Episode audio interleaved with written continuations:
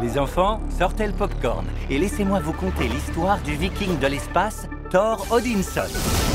Ce n'était pas un homme ordinaire, c'était un dieu. Après avoir sauvé la Terre pour la 500e fois, Thor s'est embarqué dans un nouveau voyage. Il s'est remis en forme, il a perdu son ventre et retrouvé son corps de dieu. Et après tout ça, Mjolnir il est finalement redevenu le seul et unique Thor. Oh, j'ai parlé trop vite. Bonsoir tout le monde, bienvenue dans ce nouveau numéro de Comics Office Watching, consacré cette fois-ci à Thor Love and Thunder, le quatrième opus euh, de Thor, euh, le héros Marvel issu d'Asgard, qui aurait cru que Thor serait le premier héros à avoir un quatrième euh, film solo à son actif. Et pour m'accompagner, vous l'avez réclamé à corps on l'a recherché au fin fond de sa bergerie dorée où il élève sans doute des chèvres qui hurlent. Je parle bien sûr de Jonath. Salut Jonath, comment tu vas? Heureux d'être de retour Salut à tous. Oui, je suis très content d'être de retour euh, parmi vous pour faire ce podcast en votre compagnie. Comme toujours dans cette émission, on a besoin d'un invité. Et là, on est allé chercher un habitué. Il a les clés de la maison, hein, il vient quand il veut. C'est même un peu quelqu'un qui a la carrure d'un personnage du MCU. Il a quand même un peu le physique du mandarin version Ben Kingsley. Et pourtant, il peut foutre des mandales comme Thor, à mon avis, euh, si on l'affronte. Je parle bien sûr de notre ami Rebeu Desbois. Salut Rebeu Salut les gars, ça me fait plaisir de revenir euh, sur euh, votre magnifique podcast. Merci beaucoup. On est très heureux de te retrouver. hein. La dernière fois, c'était il y a un an pour euh, un film iconique, hein, la Snyder Cut de Justice League. Un film que tu portes beaucoup dans ton cœur. Ouais, hmm, ça me fait plaisir. ouais. Mais, mais, mais, est-ce que tu portes le film de ce soir dans ton cœur? On va rentrer tout de suite dans le vif du sujet hein, euh, et on va commencer par notre invité. Qu'est-ce que tu en as pensé de Thor Ragnarok comme ça tout de suite avant de se lancer vraiment dans le détail ou comme d'habitude on va spoiler comme des gros boucs? Oui, euh, je vais essayer de maintenir la blague euh, du bouc qui hurle toute la soirée. À mon avis, ça va vite faire un flop cette histoire. Et donc voilà, comme ça, qu'est- qu'est-ce que tu en as pensé de tout ça? Est-ce que tu avais aimé Ragnarok? Et puis, euh, est-ce que Love and Thunder euh, t'a satisfait ton envie de voir euh, des gros vikings de l'espace au cinéma? Alors, j'ai- pas, j'ai pas aimé Ragnarok. Je pense que Ragnarok, c'est quand même le début de l'emmerde pour, Thor, en général. Parce que euh, on n'a pas parlé encore de Thor euh, 1 et- le numéro 1 et le numéro 2. J'avais beaucoup apprécié le numéro 1 de Kenneth Branagh parce que c'était vraiment un, Thor qui, était bien introduit, je trouve. Il y avait aussi une, une belle connexion avec Midgard, avec euh, Jane Foster. Science face à la divinité, ça restait un petit peu cohérent. On connaissait pas Chris Hemsworth, c'est un inconnu, mais il allait grandir avec le rôle, donc ça, allait. Darkworld, il est un peu plus problématique, beaucoup plus lent, mais je le rehausse après la vision de totalement après la vision de, de ce Thor 4 qui a été euh, une séance, ma foi, très difficile à supporter. Et en fait, tout ce que j'avais détesté sur Ragnarok est amplifié dans ce euh, Thor Love and Thunder à mon grand désarroi, parce que euh, Thor, c'est un personnage que je, que je porte dans mon cœur euh, par rapport aux comics, par rapport à la légende Thor, qui va au-delà de- du comics lui-même. hein. J'aime beaucoup euh, tout ce qui est divinité, euh, tout ce qui est mythologie viking. Et en fait, euh, et Ragnarok, je pense que ça, ça, sonné, ça donné le là un petit peu à sa suite, malheureusement. Et euh, dans Thor Ragnarok, j'ai j'ai pas aimé ce film-là, mais au moins il y avait quelque chose qui me disait que maintenant c'était une divinité. Il y avait une petite évolution, même si ce film est bordélique, qui veut faire trop de choses en même temps, et il le fait vraiment mal, quoi, parce que il a, il a quand même. Il a, il quand même pissé. Euh, Waititi est un gros pisseur. Et je sais pas, il boit beaucoup de cristalline, je sais pas, il pisse sur beaucoup de choses. Et le, le mec pisse, il a pissé sur Planète Hulk. Il a, pl- il a pissé sur un des plus beaux arcs qu'il y a sur, euh, sur le personnage de Hulk. hein. Il, a, il, a, il a pissé un peu sur tout le monde. Il a pissé sur Asgard, parce qu'Asgard n'existe plus. Euh, les mises à mort sont un peu dégueulasses et à tous ses compagnons qui comptent beaucoup dans son, euh, dans son évolution. Derrière ça, et, et par contre, Thor, voilà, il un petit peu, il commence à prendre ses responsabilités, il avait ses petits œils crevés, et voilà, il prenait la suite d'Odin.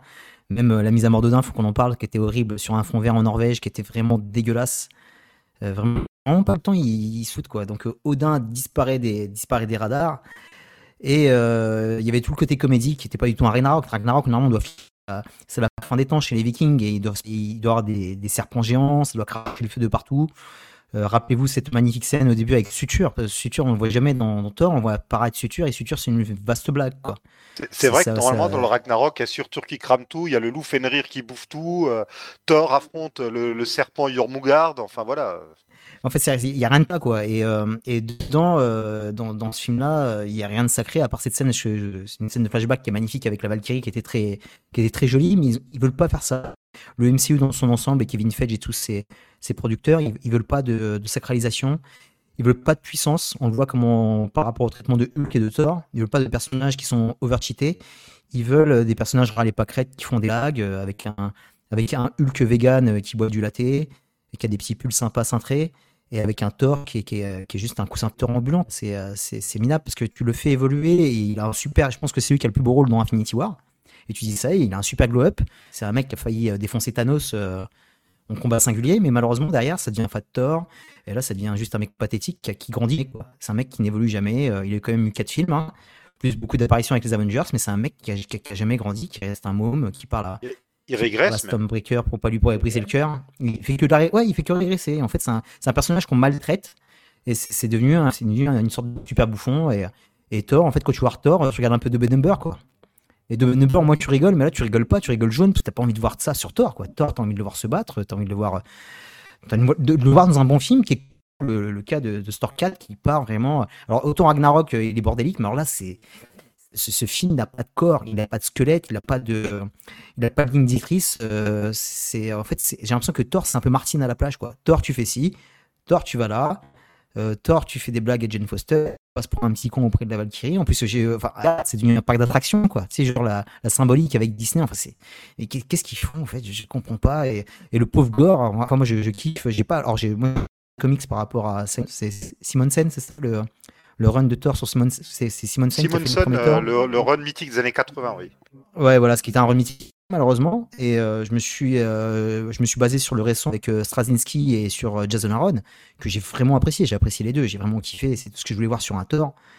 Et j'ai quand même pris le run de Jason Aaron et le pisseur de Taika Waititi continue à pisser aussi sur les auteurs de comics qui sont payés 5000 dollars par film.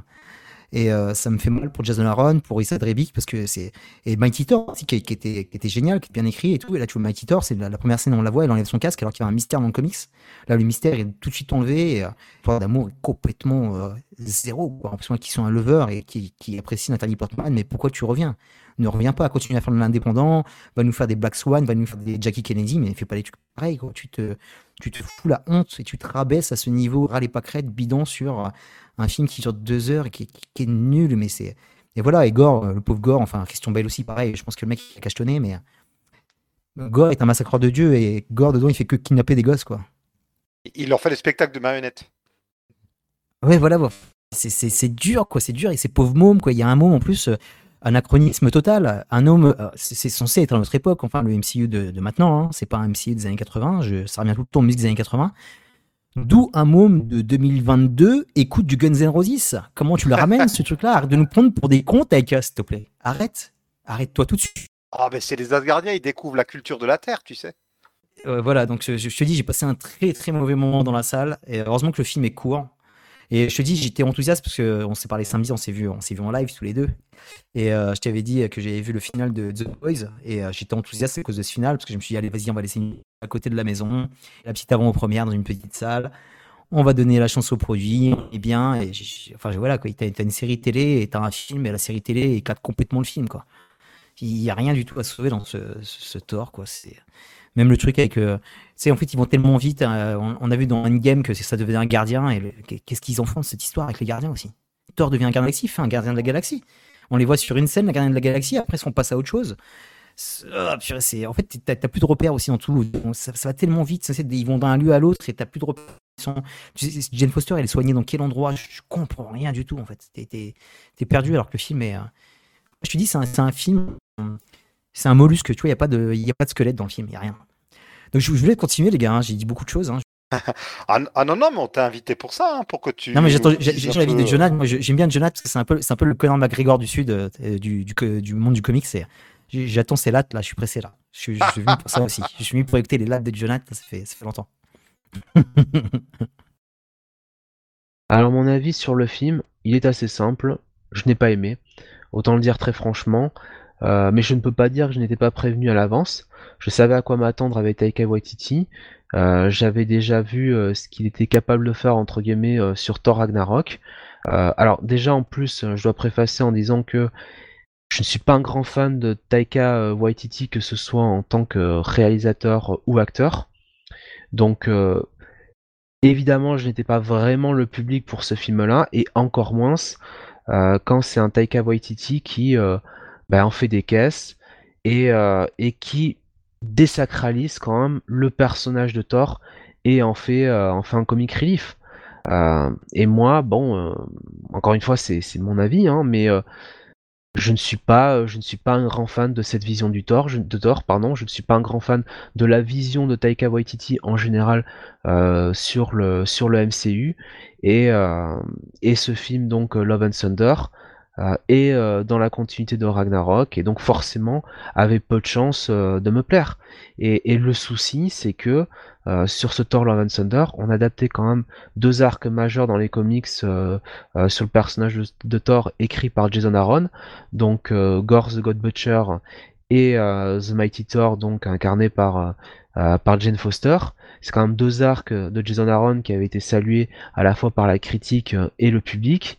Et déjà le faire les deux, les deux en même temps dans un même film, ça me paraissait euh, assez présomptueux, mais alors en plus avec Taika Waititi, là clairement euh, ça ne pouvait que, euh, que échouer, en tout cas pour moi, hein, et, et, voilà, ça n'a pas raté.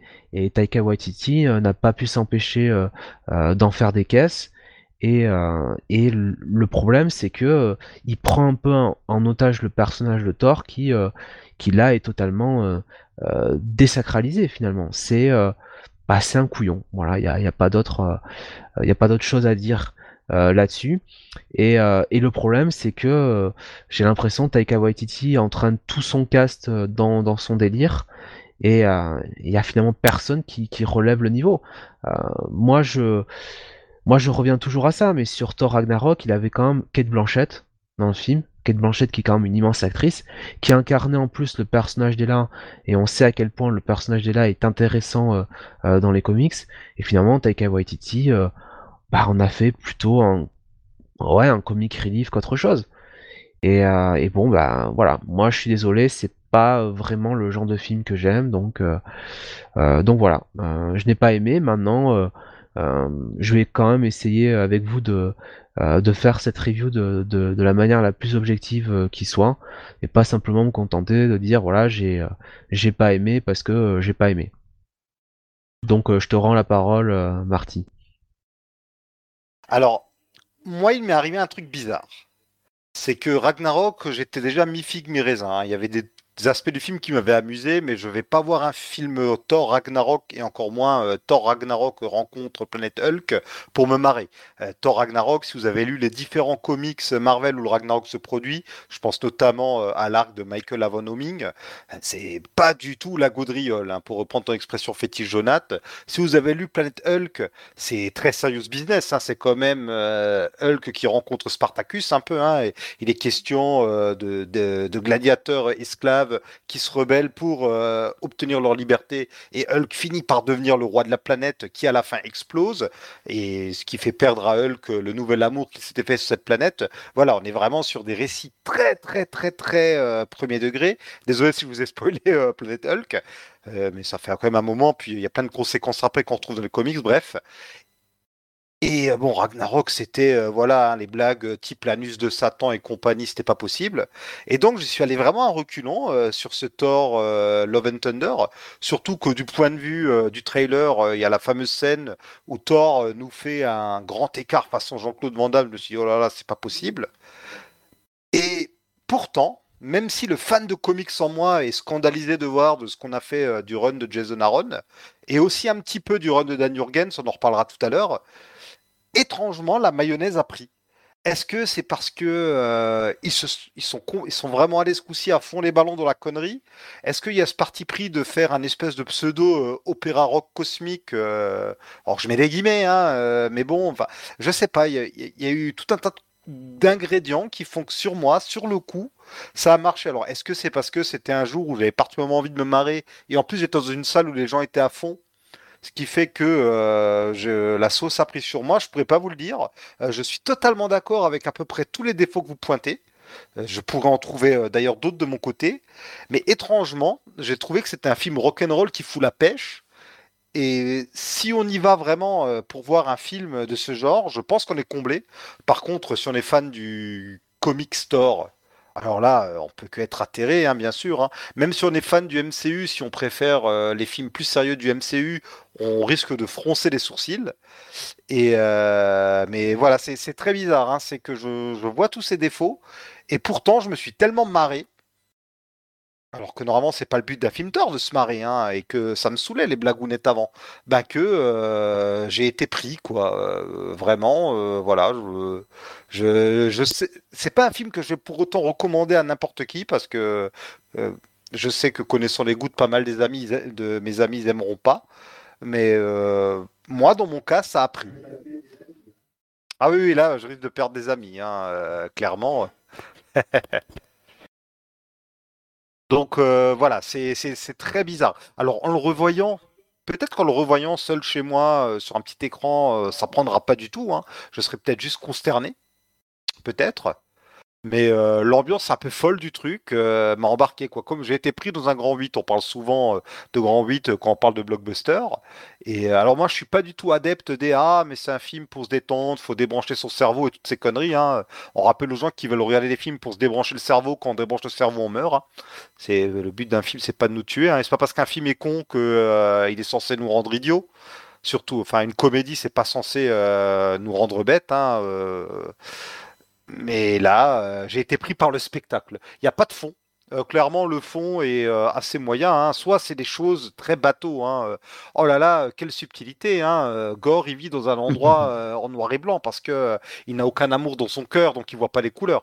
Quand bien même le, le royaume du cauchemar en noir et blanc, on a droit à des super images.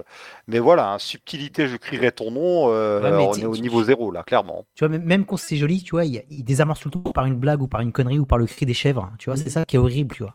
À un moment, même cette, pla- cette planète est super belle, hein, j'aime bien quand ils, débarquent dessus, mais même quand ils atterrissent, il faut que le, le- en fait, tu te déconnectes totalement. En fait, il y a, jamais un moment où tu es pris dans le, dans le feu de l'action parce qu'il y a toujours une connerie à dire, il y a toujours un truc qui est rajouté.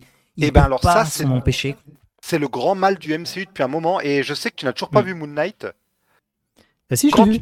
Ah, si tu l'as vu Ah, c'est pas vu, toi qui vu. me disais qu'il l'avait pas vu. Ok, ah non, c'était une autre personne qui était là quand on s'est vu. Parce que dans, à jour. dans j'ai- Moon Knight, c'est encore pire, ça, je trouve. Tout le monde m'a tagué sur Moonlight parce que Oscar Isaac avait une barbe avec des cheveux longs. Tout le monde, monde m'a tagué dessus sur Twitter. et Je me suis fait fumer pendant un an. et J'y croyais parce que j'ai vu des scènes de combat, des- j'ai vu des chorégraphies de combat euh, travaillées, hein, tu sais, en répétition. Ouais, ouais. Mais je croyais qu'on allait avoir des beaux combats et finalement on a eu absolument que des ellipses. hein, pas- pour montrer de violence de face. Et pas... et pas se battre, donc euh, fallait bien cacher la misère, quoi. Et puis surtout, euh, voilà, dès qu'il obtient son costume classe, euh, non, il fait une grosse blague, on comprend que ça va être la gaudriole. Ouah, putain, Donc, c'est horrible. Oh là là. Enfin bref, c'est. Enfin, cette série est horrible. Sur, Non. sur Moon Knight, ça me gêne encore plus que Thor, parce que déjà dans les comics, Moon Knight, il est encore plus serious business que Thor. hein. Autant Thor, il y a un peu de tout. Ça peut être coloré, cosmique et tout, autant Moon Knight, euh, il tire toujours la tronche. Mais en plus, là, Thor, euh, on nous le vend d'emblée comme une espèce de comédie. Donc, même si on n'aime pas, on comprend que c'est là. Dans Moon Knight, on comprend même pas pourquoi c'est là. Mais bon, on va refermer là la parenthèse Moon Knight. Même si euh, Moon Knight, on est dans le domaine des dieux. Donc, euh, qui sait, euh, une rencontre de Moon Knight et Thor dans un prochain film Thor sera peut-être pas impossible. On en reparlera ça à la fin sur ce qu'on voit pour la suite de la franchise. Et juste pour finir sur mon avis, alors tu parlais des chèvres, ça c'est un truc moi qui m'a fait marrer. hein. Ça, je sais pas pourquoi, le coup des chèvres qui hurlent, j'ai rigolé à chaque fois. C'est, je sais pas, ça, ça doit parler à euh, un côté primal en moi, j'en sais rien. Ah, C'est peut-être. t'étais- Est-ce que tu es à la campagne petit ou est-ce que tu fais des chèvres près de, près de chez toi pas? Alors j'avais des moutons à côté de chez moi. Et oui, je suis né à la campagne, oui. Voilà, c'est peut-être pour ça, ça t'a rappelé ta jeunesse. Do- Docteur Reber en consultation. On, on vous donnera le, son Skype si vous voulez. euh, C'est 50 balles euh, la séance de 30 minutes. Ah, mais j'en aurais besoin là. Bon, là, je, je vais arrêter avec mon avis parce qu'en fait, j'arrive pas à le trancher. C'est trop bizarre. J'ai une dichotomie en moi là. Mais, mais- mais attends, question, Mar- Marty, il y a une que- question. Est-ce que, tu pourrais le revoir ce film? C'est ça qui est- Alors, oui. Voilà, quand tu sors un film, quand même, tu peux Ouais. le revoir. Ouais, honnêtement, en le sortant, je me suis dit tiens, c'est marrant, mais euh, je le reverrai bien. Sur le coup, j'avais la patate en sortant. euh, je me suis dit tiens, bon, je le reverrai bien. Ok, ok. C'est bon. Bon, on va, on va revenir au film. euh, On va revenir au film en lui-même. Donc euh, bon, euh, vous parliez de Christian Bale. Alors on nous a quand même vendu le film en nous disant waouh, vous allez voir, euh, c'est quand même le meilleur vilain qu'on a eu dans la saga Thor, voire même un des meilleurs vilains du MCU. Bon, en même temps, jusque là, la saga Thor, c'était bon, il y a Loki, Loki leur catégorie, mais sinon c'était Christopher Eccleston en Malekith, l'elfe noir qui tire la tronche et qui dit rien, et c'était Kate Blanchett en Ella Hilar qui se marre tout le temps bien fort en hurlant. C'était pas dur de faire mieux, c'est sûr. Mais oh là là, quelle déception Je sais pas ce que vous en avez pensé, vous Ouais, c'est euh, bah, c'est pas le question belle qu'on aime, hein. c'est vraiment qui vient, il sait pas tout, ce qu'il fait, il cabotine à mort. Et la presta, euh, elle est pas géniale. Hein. J'ai juste kiffé. Alors, moi, ce que j'ai apprécié, je peux sauver du film, hein, parce que t'as pas en positif, donc j'essaie aussi de positiver. Les cinq premières minutes donnent un petit peu euh, de gravité à l'ensemble. Tu, ça part quand même en sentiment. Tu vois que il y a quand même un, papa qui, va perdre sa fille et euh, je pense que c'est plutôt bien fait, c'est plutôt bien joué par, par rapport aux deux acteurs, par rapport à Christian Bell, par rapport à la jeune fille, c'est super bien fait. Jusqu'à l'arrivée euh, euh, Monde de Narnia avec ce fameux dieu dont on s'en fout en fait, on s'en fout des dieux dedans. Donc juste, juste là, jusque là, juste toute cette partie, on va dire, haine fonctionne très bien. Mais une fois qu'il devient gore, déjà tu le crains jamais. Il uh-huh. est très très chétif hein, pour un gore, je trouve. En plus, j'ai vu il y a des production design en fait d'un autre qui a été proposé. Ils ont, je ne sais pas qui, choisit enfin les, le design des, des, méchants et des costumes, etc.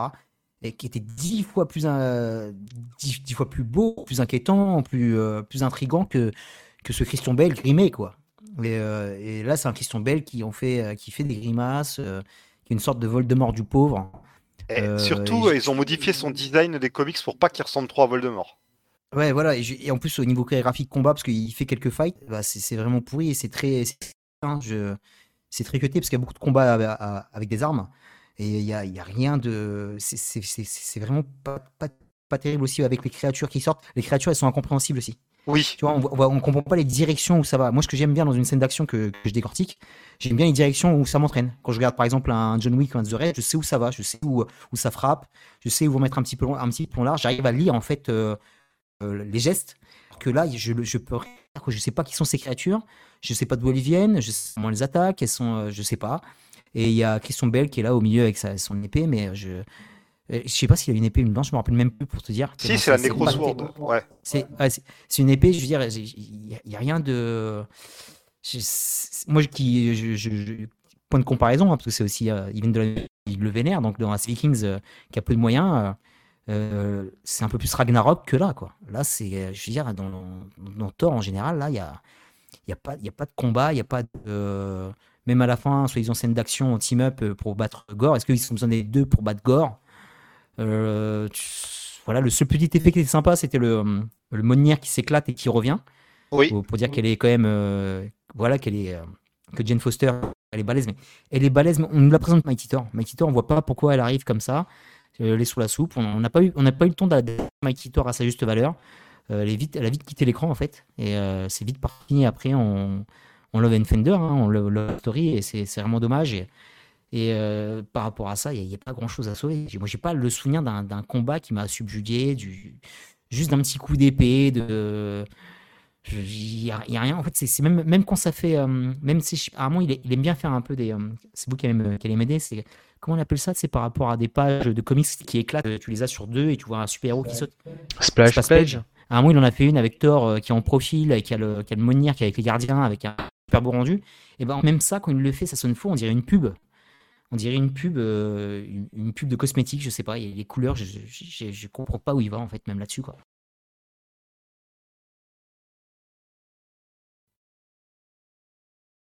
Tu as dit plein de choses intéressantes. Euh, la scène d'intro sur les dieux, on, reviendra sur ça tout à l'heure quand on parlera des dieux en particulier.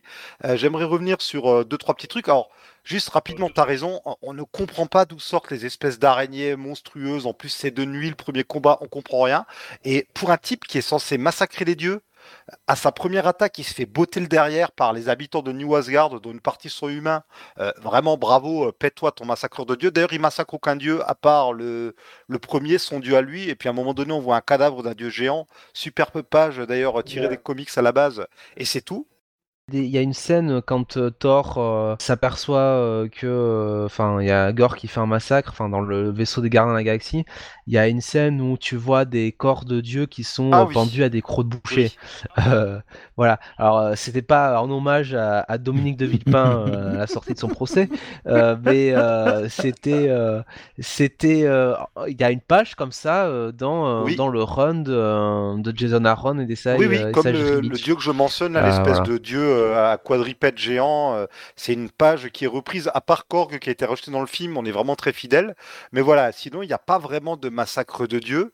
Et c'est quand même, voilà, le gore, finalement, euh, il ne fait peur à personne. D'ailleurs, les dieux sont, restent planqués, ils disent Ah, bah, si on reste ici, euh, rien ne nous arrive. S'il était vraiment. C'est vrai que si ce gore était vraiment si dangereux que ça, ben, peut-être qu'il se mettra à sa poursuite.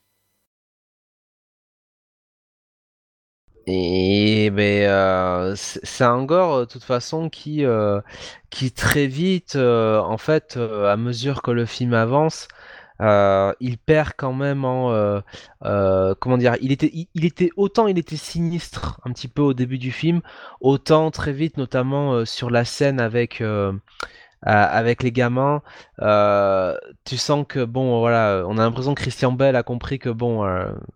ça servait plus à rien, il pouvait cabotiner Oui. maintenant. Euh, tu vois, il y a, il y, a, il y a ces petits sourires là comme ça. Enfin, euh, on, on est sur un tort vraiment, enfin sur un gore pardon qui, euh, Qui se cache Euh, sous le lit voilà, pour faire peur aux petits-enfants, déjà- quoi. Bah déjà on le voit pas beaucoup en fait dans le dans le film, un gore et, euh, et on le voit pas comme tu disais, on le voit pas beaucoup en action donc euh, c'est pas euh, c'est pas vraiment une menace quoi. On voit on voit pas on voit pas ce qu'il fait euh, puisque nous de toute façon on est concentré euh, à voir euh, Thor faire ses gros Mhm. délires quoi donc. euh, Oui, oui, oui. Ouais, non, mais grosse déception que ce gore, surtout que Christian Bale, c'est quand même un sacré acteur. On- C'était Ah même oui. dommage de se le prendre comme ça pour un méchant grimé. Il aurait mieux valu l'utiliser pour un méchant humain, je pense. Donc faut- faut- moi je, je l'aurais surtout gardé. euh, alors bon, je sais pas s'il a peut-être que lui il avait envie de faire qu'un film, mais euh, bon euh, quand tu sais que très clairement le MCU euh, va pas tarder à adapter euh, les X-Men, je crois qu'il y a des personnages que Christian Bell aurait pu incarner euh, euh, du côté des X-Men. Tu vois par exemple, j'aurais bien vu Ah, il ressemble un peu trop à. Fassbender quand même. Mais oui, mais oui, je suis d'accord. C'est un super acteur. hein, Magneto ou d'autres, hein, je veux dire, c'est c'est pas ce qui manque. Tu vois, il, euh, il aurait pu jouer un personnage, un personnage, un personnage humain. Enfin, quelque part, il a joué un peu euh, une version de Cable dans Terminator Salvation, donc. euh, Mais c'est vrai que j'ai l'impression que même que, que les acteurs disparaissent complètement. Avant, je me rappelle, le problème du MCU, c'est qu'ils disparaître les réalisateurs, ils les transformaient tous en yes men. Il n'y a plus de personnalité dans leurs films. Et maintenant, ils, font disparaître les acteurs. Il n'y a plus de jeu. Parce que Christian Bell, comme vous- Christian Bell, Christian que vous avez évoqué, ou même Jane enfin, Nathalie Portman, qui est une euh, même, comment elle s'appelle, Tessa Thompson aussi, qui, qui joue dans Westworld. euh, je la vois tous les lundis en ce moment là. Et bah, c'est quand même une bonne actrice. Enfin, c'est tous des bons acteurs. Hein. Christian Swarf, pareil. Moi, je l'ai beaucoup apprécié dans Hacker, alors que le mec, euh, c'est quand même Michael Mann. et C'est dans un Michael Mann, mais là, il l'a bien fait. Euh, euh, C'était quoi déjà ou euh, Même euh, Extraction, qui a un rôle. Enfin, c'est un film d'action, mais il a un rôle sérieux où il était un peu taciturne, un peu, un peu bourrin, et euh, il passait super bien. Et il sait, il sait de jouer de l'émotion. Même dans Moby Dick aussi, c'était mal. Il y a Rush Et- aussi. Ouais, Rush aussi, ouais, carrément. Rush, ouais, voilà. Ouais. C'est quand même un rôle plutôt subtil, quoi. C'est c'est plutôt subtil. C'est euh, en plus c'est un rôle bio. James Ouais, Hunt, voilà, ça- ouais. Et ils, ils savent tous jouer, mais même maintenant l'acteur s'efface et les acteurs n'existent plus dans, dans cette folie euh, du MCU, quoi. Ils disparaissent tous au fur et à mesure, quoi. T'as beau prendre les meilleurs, et ben t'as jamais une, euh, t'as jamais un, petit brin d'émotion, un, un- un petit truc sortir, ju- juste de l'acting. hein. Je parle pas de, de gestes, etc. Juste, euh, tu me donnes de l'émotion qu'il y avait un peu dans les premières phases. Là, tu sens plus rien, quoi. Un acteur complètement disparaît. euh, et en plus, c'est tellement, tellement moche qu'ils sont même pas sur les mêmes scènes, quoi. Et ils ont rigolé à la production parce que tu les vois quand ils promo. Euh, Taika et Tessa Thompson se marrent de, de- des CGI qui sont euh, rushés parce qu'il faut aller vite. Hein. Et ils sont même pas sur les mêmes scènes, ils sont sur les mêmes plans. Enfin, c'est horrible. Ça, on se dans No Home d'abord. Euh, la scène de fin est juste, est juste horrible parce qu'ils sont même pas sur les mêmes plans aussi, Zendaya et Tom Holland. Enfin, bon. Euh, voilà, au niveau du reste du film, il n'y a pas de. comme tu le dis. Mais là, même les, ac- les acteurs disparaissent. Enfin, il, il va nous rester quoi en fait, du MCU de, de la musique des années 80 euh, des, des fonds verts euh, des, euh, c'est, Qu'est-ce qu'ils veulent faire en fait? Je sais pas là. C'est, c'est vraiment inquiétant. C'est vraiment inquiétant. Je, je, je sais pas. On va parler. Je suis passé qu'on parle de la scène des dieux là, parce que là, il faut qu'on parle quand même de- on arrive à la mythologie.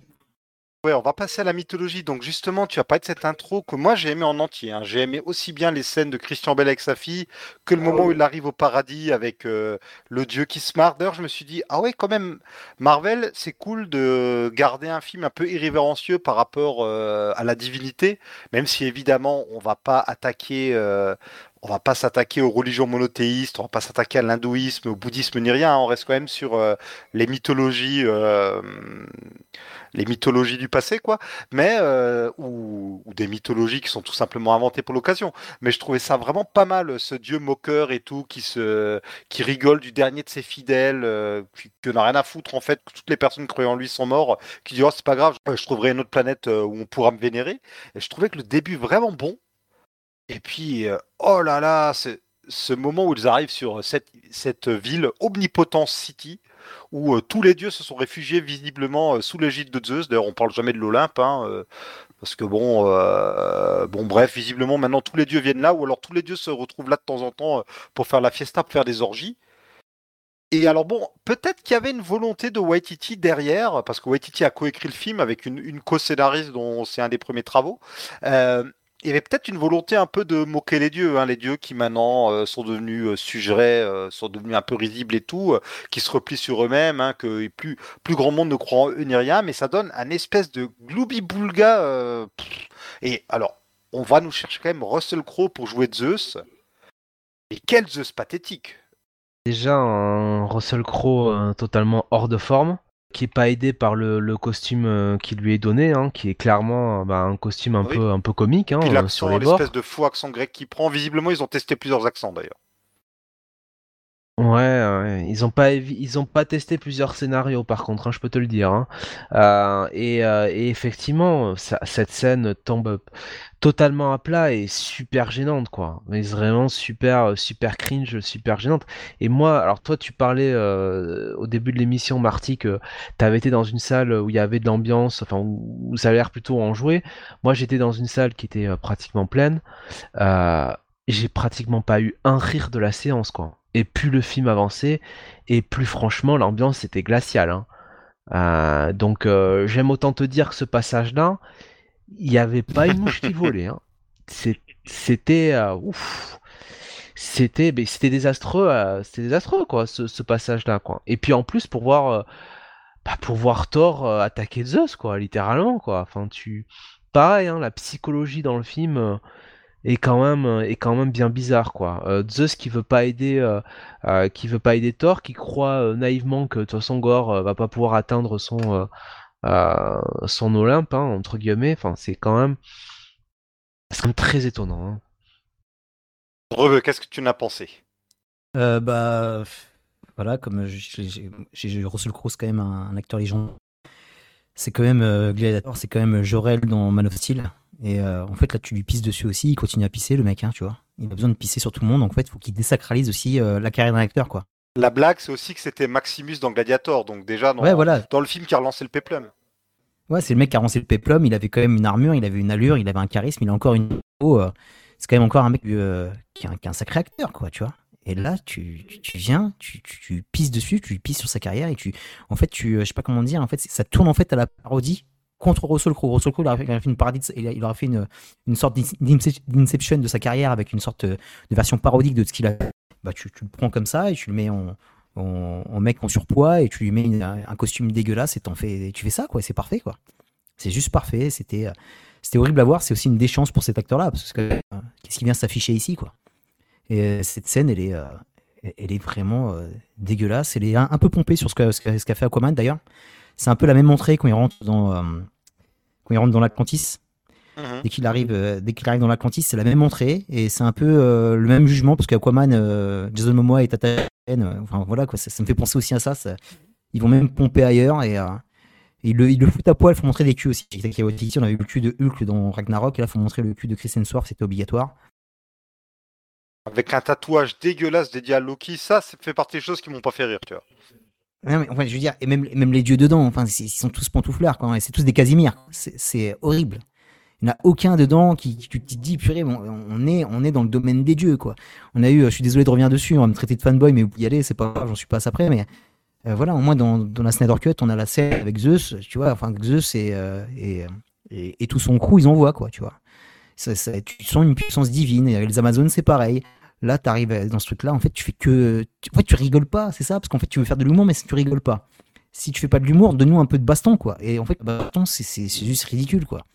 Euh, Zeus, tu le transperces en 5-6, et à la fin, enfin, la scène post-générique à la fin, ridicule, purée.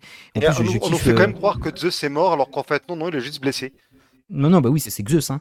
Mais c'est ridicule à un point où, euh, où euh, quand ils ramènent le Hercule de Ted Lasso, euh, ça fait peur, quoi.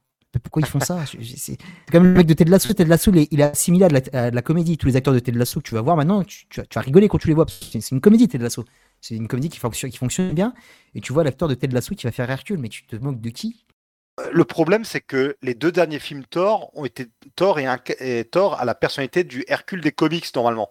Ils sont un peu, euh, c'est un peu bizarre. Ça. Mais là, c'est- full parodie en fait de tous. En fait, t'as l'impression qu'en fait, ouais, c'est vraiment un, euh, un monde parallèle de ce que sont ces gens-là euh, à la ville et aussi euh, à l'écran. Et ça, c'est vraiment horrible. Enfin, moi, je pense, je me, vraiment, je, suis, je vais faire un, hashtag. Je suis Russell Crowe. Je suis, je suis Thor. Je suis Issa Rebic. Je suis Jason Aaron.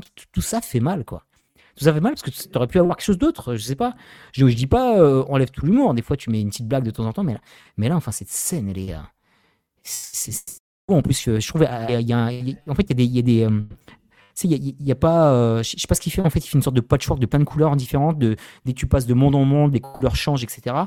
Et à chaque fois, en fait, t'as as les yeux qui éclatent un petit peu à chaque fois, et tu te dis, mais attends, mais qu'est-ce qu'il fait? Là, c'est plein de couleurs, là, c'est gris-noir, là, c'est. En fait, le mec est en freestyle total. Je sais pas qui, qui le dirige. S'il y a des producteurs dans la salle, c'est qui se désignent, mais qui se, dé- qui se désignent, mais c'est horrible. Vraiment, j'ai vraiment eu du mal, quoi. Ça, ça pète les yeux pour rien, quoi.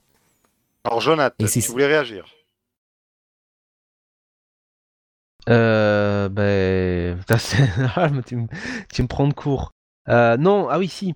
Par rapport à ce que disait euh, Rebeu sur le côté, euh, bon, euh, euh, on veut pas, on veut pas des films sérieux à 100%. euh, on a, on a rien contre contre les blagues. Euh, bah, regarde par exemple la, la trilogie de Nolan avec donc la trilogie de, de Batman Avec Christian Bale. Nolan. Dedans, avec Christian Bale, dedans, euh, tu as euh, beaucoup de, passages avec euh, des, points d'humour. Souvent des sarcasmes entre, entre, Bruce, entre et Alfred, mais tu as, tu, as de l'humour noir aussi avec le Joker. Enfin voilà, t'as pas que du sérieux à 100%. Mais la différence, c'est que c'est pas de l'humour tout le temps. C'est-à-dire que l'humour ne vient pas, comment dire, casser l'intrigue, ne vient pas casser la tension. Et euh, chaque chose euh, est à sa place. Même dans The Batman, euh, qui est sorti récemment, tu peux trouver des moments où, voilà, il y a, des petits moments, des petits moments drôles. Là, le problème avec Taika Waititi, c'est qu'il ne sait pas s'arrêter. C'est que il, ne fait du début à la fin qu'une comédie. Une comédie tout le temps, tout le temps, tout le temps, tout le temps. Et le problème, c'est qu'il adapte deux arcs, donc entre Gore the Butcher et The Mighty Thor, euh, qui sont pas des arcs euh, excessivement euh, sur le ton de, Jamais, de la blague. quand même euh, Nana qui est malade, quoi, tu vois, dedans. Et on Oui. la voit à peine malade, quoi. Je te dirais que The Mighty, The Mighty Thor est plus, peut-être un peu plus enjoué, entre guillemets, que, que Gore the Butcher, mais malgré tout, on reste sur une femme qui, qui a le cancer, quoi. Euh, on reste sur Thor aussi qui a perdu, euh, qui a perdu Mjolnir, qui a perdu beaucoup de choses. Euh, et même euh, dans, euh, bon, Gore the Butcher, on a les trois Thor. Et dans les trois euh, bon, le vieux notamment, on sent qu'il est un peu, il est un peu en fin de vie et il est le vieux Thor et il est surtout un peu il bourré de remords. donc voilà, Ouais, toutes ces choses-là, Taika Waititi les survole. Oui, parce que dans, dans Infinite War et dans Endgame, même s'il y a des blagues, on perd pas de vue que l'intrigue principale est quand même très dramatique. Je pense surtout à Infinity War, où repensant à ce fameux début de Endgame qui, toi et moi, nous avait marqué la scène du gamin à vélo là, qui tire la tronche et tout, où on voit que c'est la mouise. Là, on a quand même euh, Gore, le massacreur de dieux, ben, qui peut massacrer des dieux et qui, qui enlève des enfants qu'il va buter. De l'autre côté, Jane Foster, on parlera tout à l'heure plus en détail évidemment de ce personnage-là, elle a le cancer, mais surtout un cancer qu'elle n'arrive même pas à guérir malgré toute la maladie d'Asgard. un cancer qu'elle n'arrive même pas à guérir malgré la magie d'Asgard euh, euh, qu'elle utilise. Et non, c'est de la blagounette jusqu'au bout. C'est de la blagounette constante. Eh, ça y est, vous êtes en train de me retourner là. Ça y est, Oui, on est en train de gagner là, oui. ah, bah en, même temps, franchement, il y a trop d'arguments pour contre ce film-là. Enfin, tu peux pas. À un moment, faut se rendre compte que c'est pas possible, quoi. Bien sûr. Alors pour les de- dieux, de- il y a, alors ce film pointe un gros problème, euh, un gros problème qu'il y a, mais depuis le quasiment le premier Thor, c'est qu'on ne comprend pas qu'est-ce que c'est un dieu dans la MCU. Euh, avec les Asgardiens, on a vraiment l'impression que c'est une race alien à part, avec quelques membres de cette race qui ont quelques pouvoirs en plus. On reparle d'a- d'ailleurs, on parlait avant de Ragnarok euh, et d'Infinity War, le micmac à la fin de Ragnarok, euh, Thor peut invoquer des éclairs sur son marteau. Alors qu'ensuite, arrivé dans Infinity War, il a besoin d'un marteau. Enfin, c'était pas cohérent d'un film à l'autre. Euh, là, les dieux, on parle ja- ils nous disent que, enfin, là, les dieux, par exemple, on ne nous parle jamais vraiment de leur rapport à leurs fidèles. Souvent dans les œuvres de fiction, quand euh, les humains ou là euh, n'importe quel être arrête de croire à ces dieux, bah, les dieux perdent du pouvoir. Ça, c'est pas évoqué. Genre, visiblement, les dieux, ils n'ont, les dieux cachés dans Omnipotence City, bah, ils ont plus besoin de leurs fidèles, en fait. Ils vivent leur vie. Enfin, je sais pas si vous voyez ce que je veux dire. C'est, c'est, étrange. Comme les Asgardiens, on ne sait jamais où est la frontière entre magie et euh, technologie. D'un scénariste à l'autre et d'un film à l'autre, ça change. hein. On se retrouve quand même avec des canons laser dans Thor 2, euh, puis canons laser qui maintenant ont l'air d'avoir disparu. Il n'y a, a aucune consistance de ce côté-là. Et ça, ça c'est un des points où, euh, au niveau du MCU, depuis le début jusqu'à maintenant, il n'arrête pas de naviguer un peu. euh, même pas naviguer à vue, hein, c'est vraiment chacun y va comme il a envie sur le moment, quitte à se contredire d'un film à l'autre sur le même personnage. C'est-à-dire aussi que euh, t'as l'impression qu'il y a autant, il y a certains réalisateurs euh, à qui euh, Kevin Feige ne laisse pas beaucoup de, Oui. de liberté. Euh, les, euh, les contrôles, tu vois, même un mec comme Sam Raimi euh, sur Doctor Strange, j'ai l'impression qu'il avait un peu le frein à main, quoi. Que on l'empêchait un petit peu de, partir dans ce qu'il pourrait faire. Alors que là, avec Taika Waititi, là, on a au contraire l'impression que ce mec-là peut, peut vraiment s'en donner à cœur joie, quoi. Et euh, c'est assez, euh, c'est assez étonnant, quoi. C'est assez surprenant. Justement, euh, Mrebeu disait avant que euh, maintenant, euh, c'est les acteurs qui s'effacent face au réalisateur. Ça dépend quel réalisateur. Euh, Taika Waititi ou James Gunn, eux, clairement, ils font ce qu'ils veulent. Tandis que d'autres, je suis pas sûr que sur Black Widow, euh, le... c'était une réalisatrice, c'est ça, sur Black Widow? Je sais Euh, même pas. Je, ouais, je sais plus qui c'est. J'ai- oublié, c'est le film. Alors, par contre, euh, voilà, je préfère revoir euh, mille fois euh, Thor Love and Thunder à Black Widow. Je, je vais te dire, je suis d'accord avec toi, hein, là-dessus. Black Widow, malgré le, le début du film qui est excellent et euh, le setup et tout en Russie et tout. euh, Pardon, Ouais, ils faire des disais intros. Ouais, je te disais, là, ils arrivent à faire des, in- des intros sympathiques. Euh, ils, Ouais. sa- ils savent le faire, tu vois, ils peuvent le faire, etc. Mais j'ai l'impression qu'en fait, Kevin Feige, il est là pour faire la fête. Et il Ah aime oui. bien les fêtards, il aime bien les fêtards, il aime bien les mecs euh, qui sont sous substance, comme je pense James Gunn et, euh, et. Donc il fait bien la fête avec eux, ils doivent fumer des pétards et sniffer un peu de CC. Et euh, ils font leur film. Je pense qu'ils ont, ils ont libre droit parce que vu qu'ils sont sur l'humour, ils sont sur euh, la gaudriole, ça fonctionne. Mais un mec qui vient avec un peu plus de sérieux, je pense que Sam Raimi qui veut imposer certaines choses et tout par rapport à, à Strange, je sais pas comment ça s'est passé pour lui, mais il pourra jamais. Quelqu'un qui vient avec un peu trop de sérieux et tout, ça passera pas, quoi, tu vois. Ça, ça passera pas, ça passera jamais. Il, il, participe comme. il s'appelle. Monsieur de la trilogie Cornetto qui est venu pour euh, Ant-Man et qui est Ah, parti. Edgar Wright. Edgar Wright. Enfin, c'est tous ces mecs-là qui ont une, une vision artistique et qui ont une vision d'auteur, ils, ils pourront jamais travailler dans ces conditions. Parce que je pense que euh, reste euh, tel quel. Et il y a- il y, a un director cut apparemment énorme sur euh, Love and Thunder. Ils ont enlevé une demi-heure de film où il y avait des acteurs euh, comme Peter Dinklage, comme. euh, comme il s'appelle, bon, il sert un petit peu à rien. Jeff euh, Goldblum, Jeff Goldblum, qui était pas terrible dans Ragnarok, mais bon, c'est pas une qui, grosse qui enfin, reprenait le rôle, et Lena Headey qui venait pour un rôle inédit. Ouais, enfin voilà, il y avait, il aussi la transformation de Jane Foster, etc. Il y avait des trucs intéressants qu'on aurait pu rajouter au film, mais euh, j'ai l'impression qu'en fait, ils, je sais pas, ils cut, même, ça, ils, savent pas quoi choisir comme c'est. Sur Hawkeye, j'ai vu la, vu un remontage d'Hawkeye avec les scènes coupées de la série euh, qui donnait un, tout autre aspect de la série. Ils, ils veulent pas en fait de la gravité, ils veulent pas que ce soit dur, ils veulent pas que ce soit. Et c'est pour ça que ça m'inquiète pour tout ce qui va se rajouter derrière. Quand on me parle de X-Men et qu'on me parle de Daredevil et tout, ne venez pas les gars, hein. restez où vous êtes, c'est très bien ce qu'on a eu. C'est très bien, on a eu trois saisons de Daredevil qui étaient géniales, on a vu des X-Men qui étaient mortels, les X-Men d'avant ils existaient, ne venez pas pour ça, ne restez où vous êtes. hein.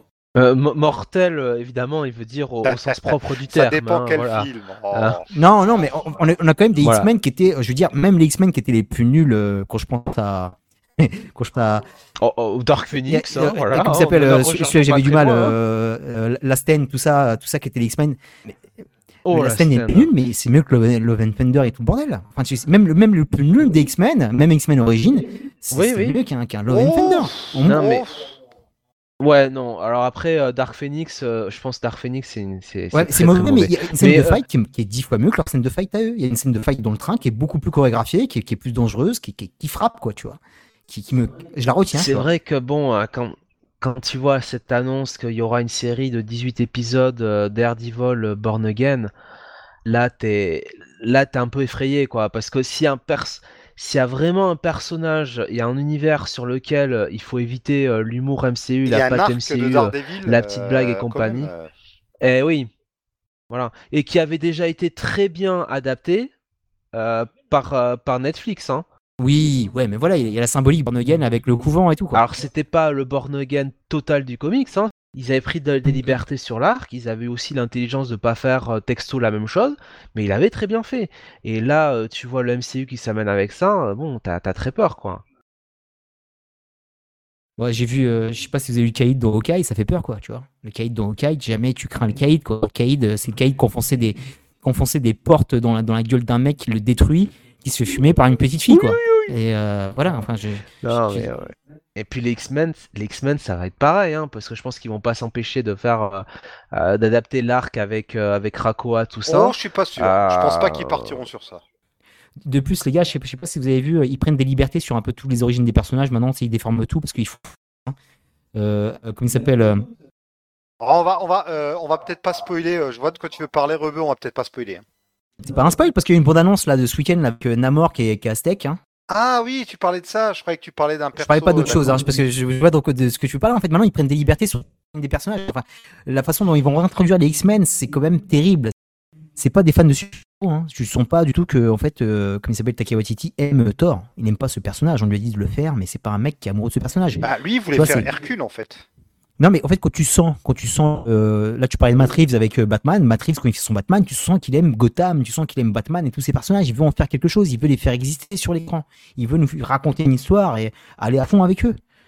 En fait, j'aurais pas de problème à ce que Taika Waititi, si tu veux, euh, prenne des libertés euh, sur, sur les arcs. euh, et euh, à la limite, tu vois, je comprendrais que bon, le mec fait un peu ce qu'il peut avec un Kevin Feige qui lui dit bon, écoute, euh, bon, j'ai envie de faire euh, à la fois Gore euh, the Butcher euh, et euh, euh, Mighty Tourette euh, parce que bah, euh, je vais pas voir Jane Foster, enfin euh, Nathalie Portman euh, veut faire un film et puis se barrer après, donc euh, autant le faire tout de suite. Tu vois, je peux comprendre que Taika Wai- Waititi, à la limite, le mec euh, sur deux heures du film, il fait un peu ce qu'il il, fasse un peu ce qu'il peut quoi finalement mais sauf que le problème c'est qu'en fait il n'en fait rien quoi en fait euh, euh, il ne il reste sur son délire de faire une blague. Il n'y a, pas- y a pas vraiment finalement de trame narrative, hein, puisque dans, ce film-là, puisqu'on ne voit pas l'arc réellement de Thor, de, Gore qui exécute les dieux les uns après les autres, on ne voit pas vraiment parler de, de ce qu'il ressent.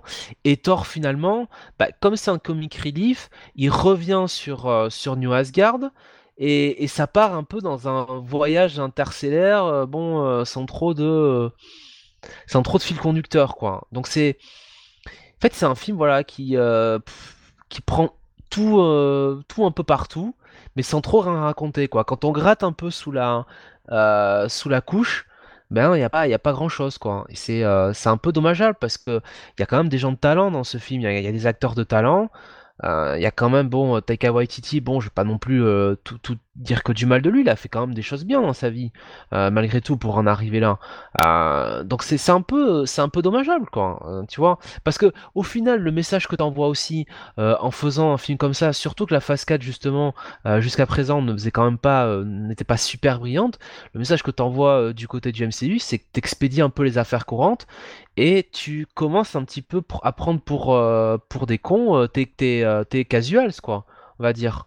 Euh, tes gens qui, euh, qui, sont, qui sont devenus entre guillemets fans de l'univers Marvel par les films, euh, tu, euh, tu, comment dire, tu, tu, tu, tu, tu considères que de toute façon tu peux leur proposer n'importe quoi, ils vont revenir Ouais, voilà, quoi. ouais.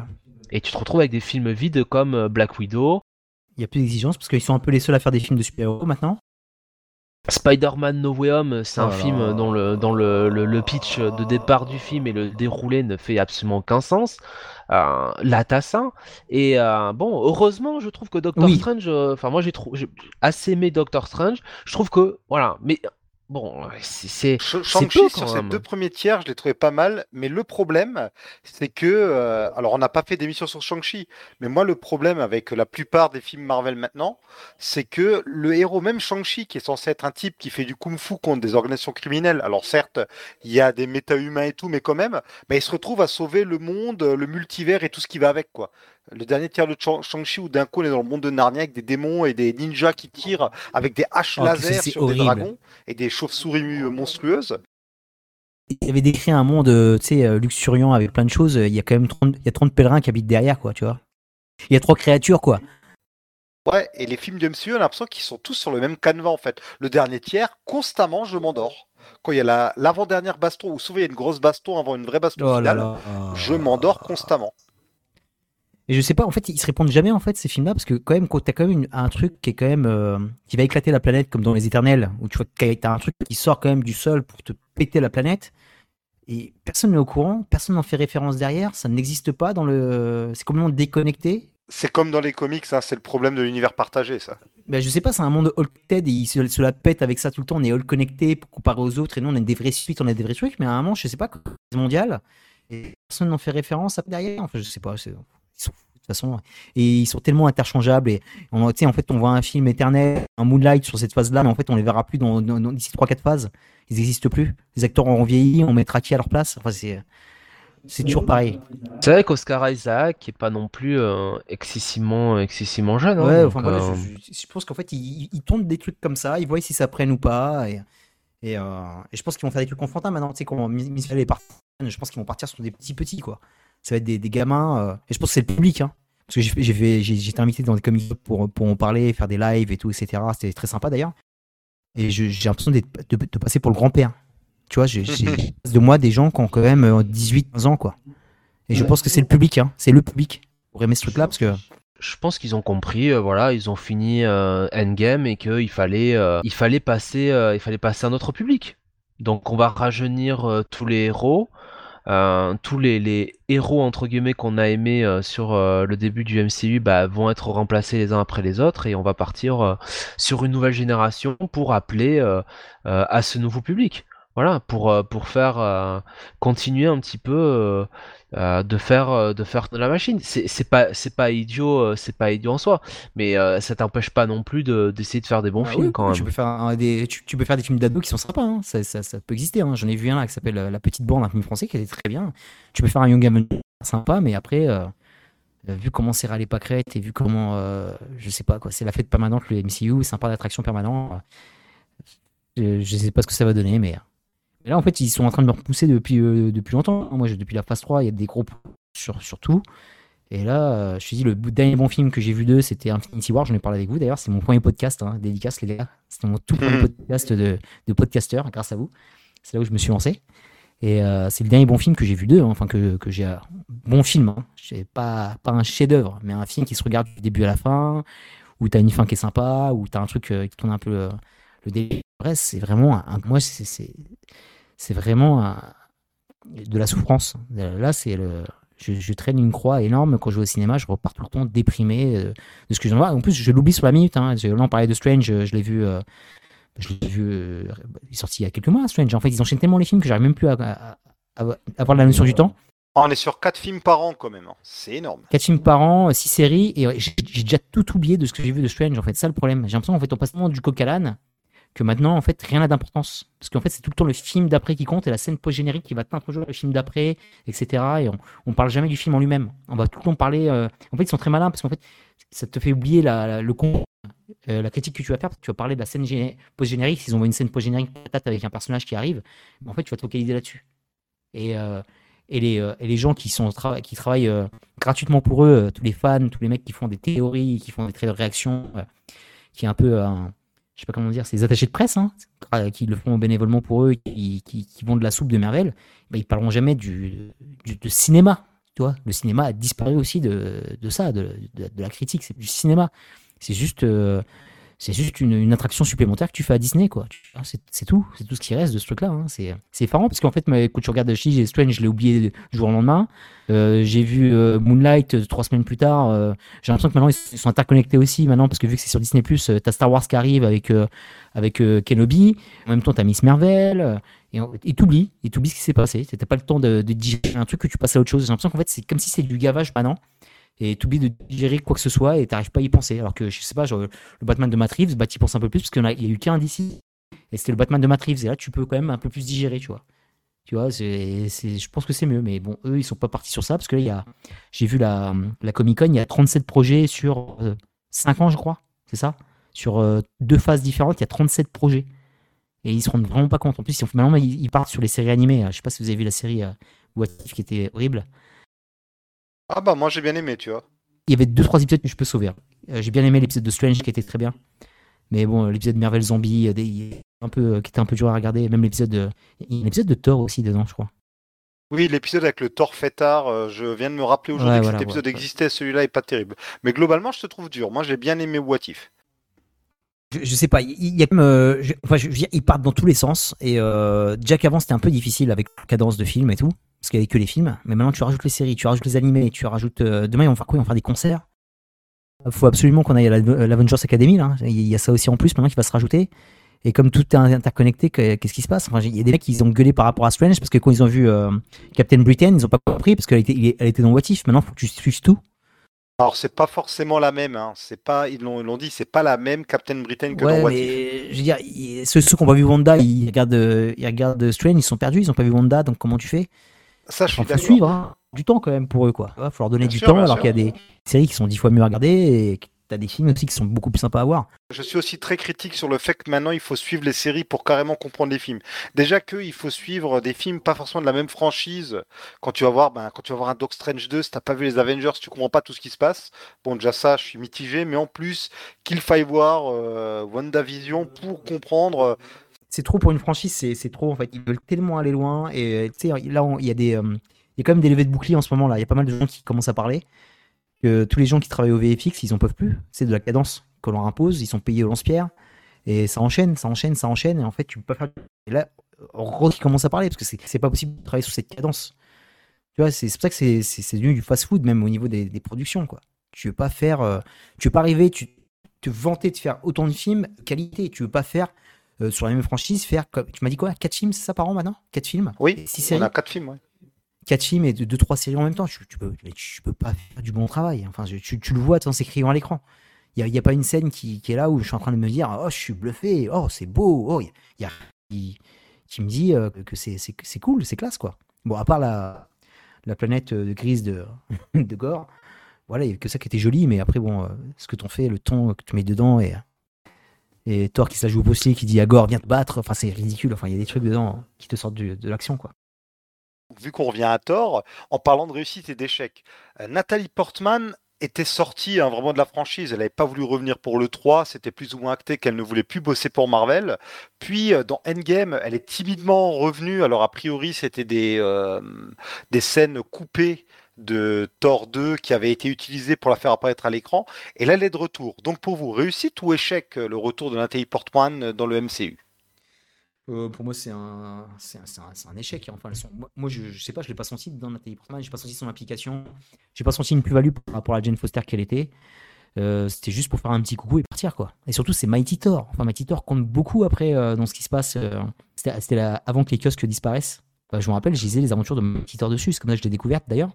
J'ai lu après deux, trois récits complets de- d'elle. C'est voilà, elle est juste passée faire coucou, dire qu'il y avait Mighty Thor et en faire juste une blague supplémentaire. Mais ça, c'est l'histoire d'amour, elle est, euh, elle est zéro. Euh, tu sont pas du tout euh, l'âge qu'ils avaient sur les deux premiers films. Et euh, franchement, à part le cachet, euh, je sais pas comment. En plus, j'ai pas compris la tractation. En fait, elle est partie parce qu'elle avait un problème de, de gros sous, c'est ça hein? Je, je crois qu'il y avait une histoire de, il y avait une histoire de salaire, oui, et puis bon, je pense qu'elle devait pas être plus emballée que ça parce qu'on la faisait faire. Ouais, en plus c'est pas, c'est plus, c'est même pas, c'est même pas une question de différence artistique parce que tout le monde s'en fout de l'artistique. Hein. Tu vois, l'artistique, même elle, je pense qu'elle s'en fout. Et là, elle est venue, elle a, fait un peu de musculation pour gonfler ses bras, pour bien porter le menhir. Mais ça peut être sympa en fait de, mettre un peu de mystère autour et de pas la, faire disparaître tout de suite, tu vois. Et peut-être de remplacer carrément Kristen Swarf, qu'il aille faire extraction numéro 2 et faire autre chose. Et qu'on la laisse un petit peu. Et finalement, elle est juste venue faire euh, un petit coucou. Et moi, ce que j'ai vu la première scène, j'ai vu la bande-annonce, la première bande-annonce, son casque, et j'ai dit que c'était fini, quoi. C'est terminé. Parce que Mighty Thor, elle a tout le temps son casque. Et tu gardes un peu de mystère sur justement l'histoire d'amour, qui est cette personne, on sait pas. Ben non, en fait, ils ont pas voulu, quoi. Tout de suite, tu balances. Euh... Il faut montrer le visage, quoi. C'est important pour montrer le visage de, de la charmante Nathalie Portman, mais je trouve qu'elle apporte rien du tout. Elle apporte rien de supplémentaire. Et, même euh, l'évolution aussi, parce que c'est deux personnages féminins et c'est bien d'en mettre et tout, mais Valkyrie, elle est aussi, elle est aussi horrible quoi que dans le premier, dans Ragnarok. Pareil, son personnage n'évolue pas. Tu dis jamais que c'est elle qui maîtrise, que c'est la reine d'Asgard, quoi, c'est elle qui, qui doit s'occuper d'Asgard. C'est juste ridicule de ce qu'elle en fait d'Asgard. Pourtant, je trouve qu'il y a un peu quand même pas mal d'alchimie entre les deux personnages, enfin entre les deux actrices lorsqu'elles jouent ensemble. Euh, toi, Jonathan, tu l'as trouvé comment ce retour de Jane Foster? Bah, en fait, c'est assez, euh, assez paradoxal parce que autant euh, je trouve que euh, ils essayent de présenter ce personnage de Jane Foster vraiment euh, en, essayant de, de, faire en sorte que le public ait de l'empathie pour elle parce que on présente vraiment bah, son problème vis-à-vis du cancer, cette difficulté qu'elle a, mais finalement tout de suite elle se transforme finalement très vite en réalité en, en tort. Et toute cette intrigue autour euh, bah, de, son cancer, hein, de son problème, euh, vient ensuite finalement euh, au second plan de l'intrigue générale qui est la poursuite de, euh, de Gore et euh, de la relation entre Thor et Jane Foster. Donc ils vont pas vraiment au, fond de ce qu'ils peuvent aller sur le côté Jane Foster qui se consume via ses pouvoirs de Thor. Euh, donc on peut pas vraiment juger euh, Jane Foster, euh, Nathalie Portman puisque finalement elle est un peu entre deux eaux, entre essayer de, de, rester dans le ton général gaudriolesque du film, et elle, son arc à elle qui est plus, qui est plus dramatique. Je trouve qu'elle est vraiment dans un espèce d'entre-deux permanent dans ce film, qui, qui, ne, qui ne lui sert pas. Et c'est un peu ce que disait Robeux, Finalement, si tu veux adapter euh, cet arc et vraiment euh, rendre honneur à cet excellent arc de, de Jason Aaron, bon, quoique j'ai pas forcément tout aimé de l'arc, mais la majeure partie était quand même très réussie, euh, bah, autant, autant faire un film Thor avec Jane Foster vraiment protagoniste, et puis bah, Chris Hemsworth, alors soit il est dans un rôle un petit peu de, de sidekick comme les Valkyrie, soit Thor bah, sort totalement du film. Voilà. Oui, parce qu'elle ne peut pas exister vu que le vrai Thor, entre guillemets, est là. Contrairement aux comics où il était en retrait, il vivait sa vie à côté et il revenait euh, petit à petit. Là, c'est impossible pour elle d'exister, surtout que finalement, la vraie intrigue principale, c'est le God Butcher. Et elle, sa vraie intrigue principale, c'est pas le cancer, c'est son histoire d'amour avec Thor finalement. Donc, euh, sans compter que euh, quelque chose d'aussi dramatique et d'aussi terre à terre que le cancer, quand bien même une personne qui a le cancer par rapport à euh, quelqu'un qui fait un génocide comme Gore, bah, normalement le génocide prime, sauf que bon, un type qui tue des dieux, ça n'existe pas, alors que le cancer, c'est malheureusement une saloperie qui touche énormément de gens sur Terre et beaucoup d'entre nous avons été impactés par ça dans notre vie. Donc euh, j'ai l'impression que c'est un sujet trop gros pour Marvel. D'ailleurs, vu comment il traite tout par-dessus la jambe, je préfère encore que finalement il laisse pudiquement ça de côté. Mais euh, c'est quand même, ça reste quand même décevant la façon dont c'est traité, quoi. Oui, c'est euh, dommageable parce qu'en plus, bon, alors non seulement tu minimises la force la force de cet arc, euh, et, en plus de, et donc tout l'arc de, du personnage de Jane Foster. Tu minimises aussi tout le voyage initiatique euh, et euh, je dirais toute la, crise de confiance qu'a un peu tort pendant cet arc parce que lui aussi doit se reconstruire sans sans Mjolnir. Il n'est plus Worthy je crois même qu'il lui manque lui manque un bras. Je crois qu'il a une prothèse dans, dans cet arc là donc voilà tu tu, tu minimises ça et, euh, et finalement, ben, euh, euh, tu essayes de jouer sur les deux, les deux tableaux avec Gor's Butcher, et en fin de compte, tu ne, tu ne fais réellement rien. Ils veulent trop en faire, et finalement, ils font rien. C'est ça, donc c'est un peu, c'est un peu, c'est un peu dommageable, quoi. Donc bon. Euh, l'idée, l'idée est quand même louable hein, de base, hein, d'essayer de présenter un personnage euh, dans le MCU qui plus est, qui a ces limites là, qui a un cancer, qui est malade. mais malheureusement, on en montre, enfin, on est, enfin, on le montre, mais sans trop en montrer, parce sans, que bon. Et sans rien expliquer, parce que Mjolnir qui est brisé, on ne sait pas pourquoi finalement il se reconstitue. Pourquoi il s'est pas reconstitué pour Thor Surtout euh, vu qu'il y avait le danger de Thanos. Tout comme on l'a pas dit, mais on se demande pourquoi Thor n'est jamais allé voir les autres dieux pour combattre Thanos. Là, on se dit, mais si Mjolnir a une conscience et peut se reconstituer en cas de danger, pourquoi il l'a pas fait pour Thor C'est ça. C'est incompréhensible. Donc oui, ils ont sans doute coupé des scènes. Alors les acteurs nous disent qu'ils ont coupé euh, pas mal de petites scènes entre eux. Il y a sans doute pas mal du voyage euh, de Jen qui est passé à la trappe malheureusement pour nous. Avec une petite porte d'entrée dans la deuxième scène post-générique pour peut-être un retour de Jen en Valkyrie. Moi, je pense que si Nathalie Portman est partante, on va y avoir droit. Et en parlant de Valkyrie, vous vouliez euh, parler un peu de Tessa Thompson? Moi, elle est aux abonnés absentes. Hein. Elle n'a pas de place ici entre les deux torts, j'ai l'impression. Ouais, c'était un peu trop, je trouve, de la mettre en trio, parce que c'était quand même un trio qui essaie de gore, mais euh, je pense qu'elle est trop, même sur la scène de fin, heureusement qu'elle a disparu. Mmh. Mais euh, je sais pas, je sais pas pourquoi elle était là, quoi. Ah, alors que ça commence bien, hein. au début, qu'on la voit en mer blasée, je trouvais que ça le faisait. Peut-être, ouais. Je, je, moi, je sais pas si euh, Tessa Thompson, elle est ravie d'être là. Je, je dis, je sens plus euh, du tout les acteurs qui sont, qui sont leur personnage. Je sais pas, ils ont, ils ont compris aussi que c'était là, ils étaient là pour se marrer, donc. Il y a rien à raconter aussi avec ce personnage, je crois, en fait.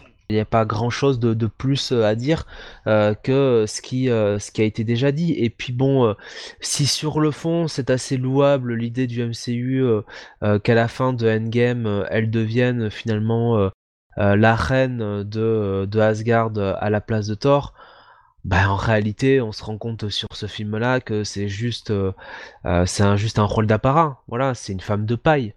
Euh, Thor reste euh, le leader, le leader d'Asgard et reste euh, le personnage que le, le, MCU veut écrire. Donc c'est juste un personnage de plus. qui a été qui a été introduite dans le MCU et qui va encore plus devenir obsolète puisque comme tu dis Marty la porte la porte reste ouverte pour qu'il nous fasse Jane Foster en Valkyrie ce qu'on voit actuellement dans les comics oui, je pense qu'on se dirige peut-être vers ça. On en reparlera tout à l'heure pour euh, ce qu'on attend pour la suite. Euh, est-ce qu'il y avait encore des choses, sinon, que vous vouliez dire sur le film avant qu'on parle un peu de comment on voit la suite ou j'aimerais revenir un peu aussi sur les comics?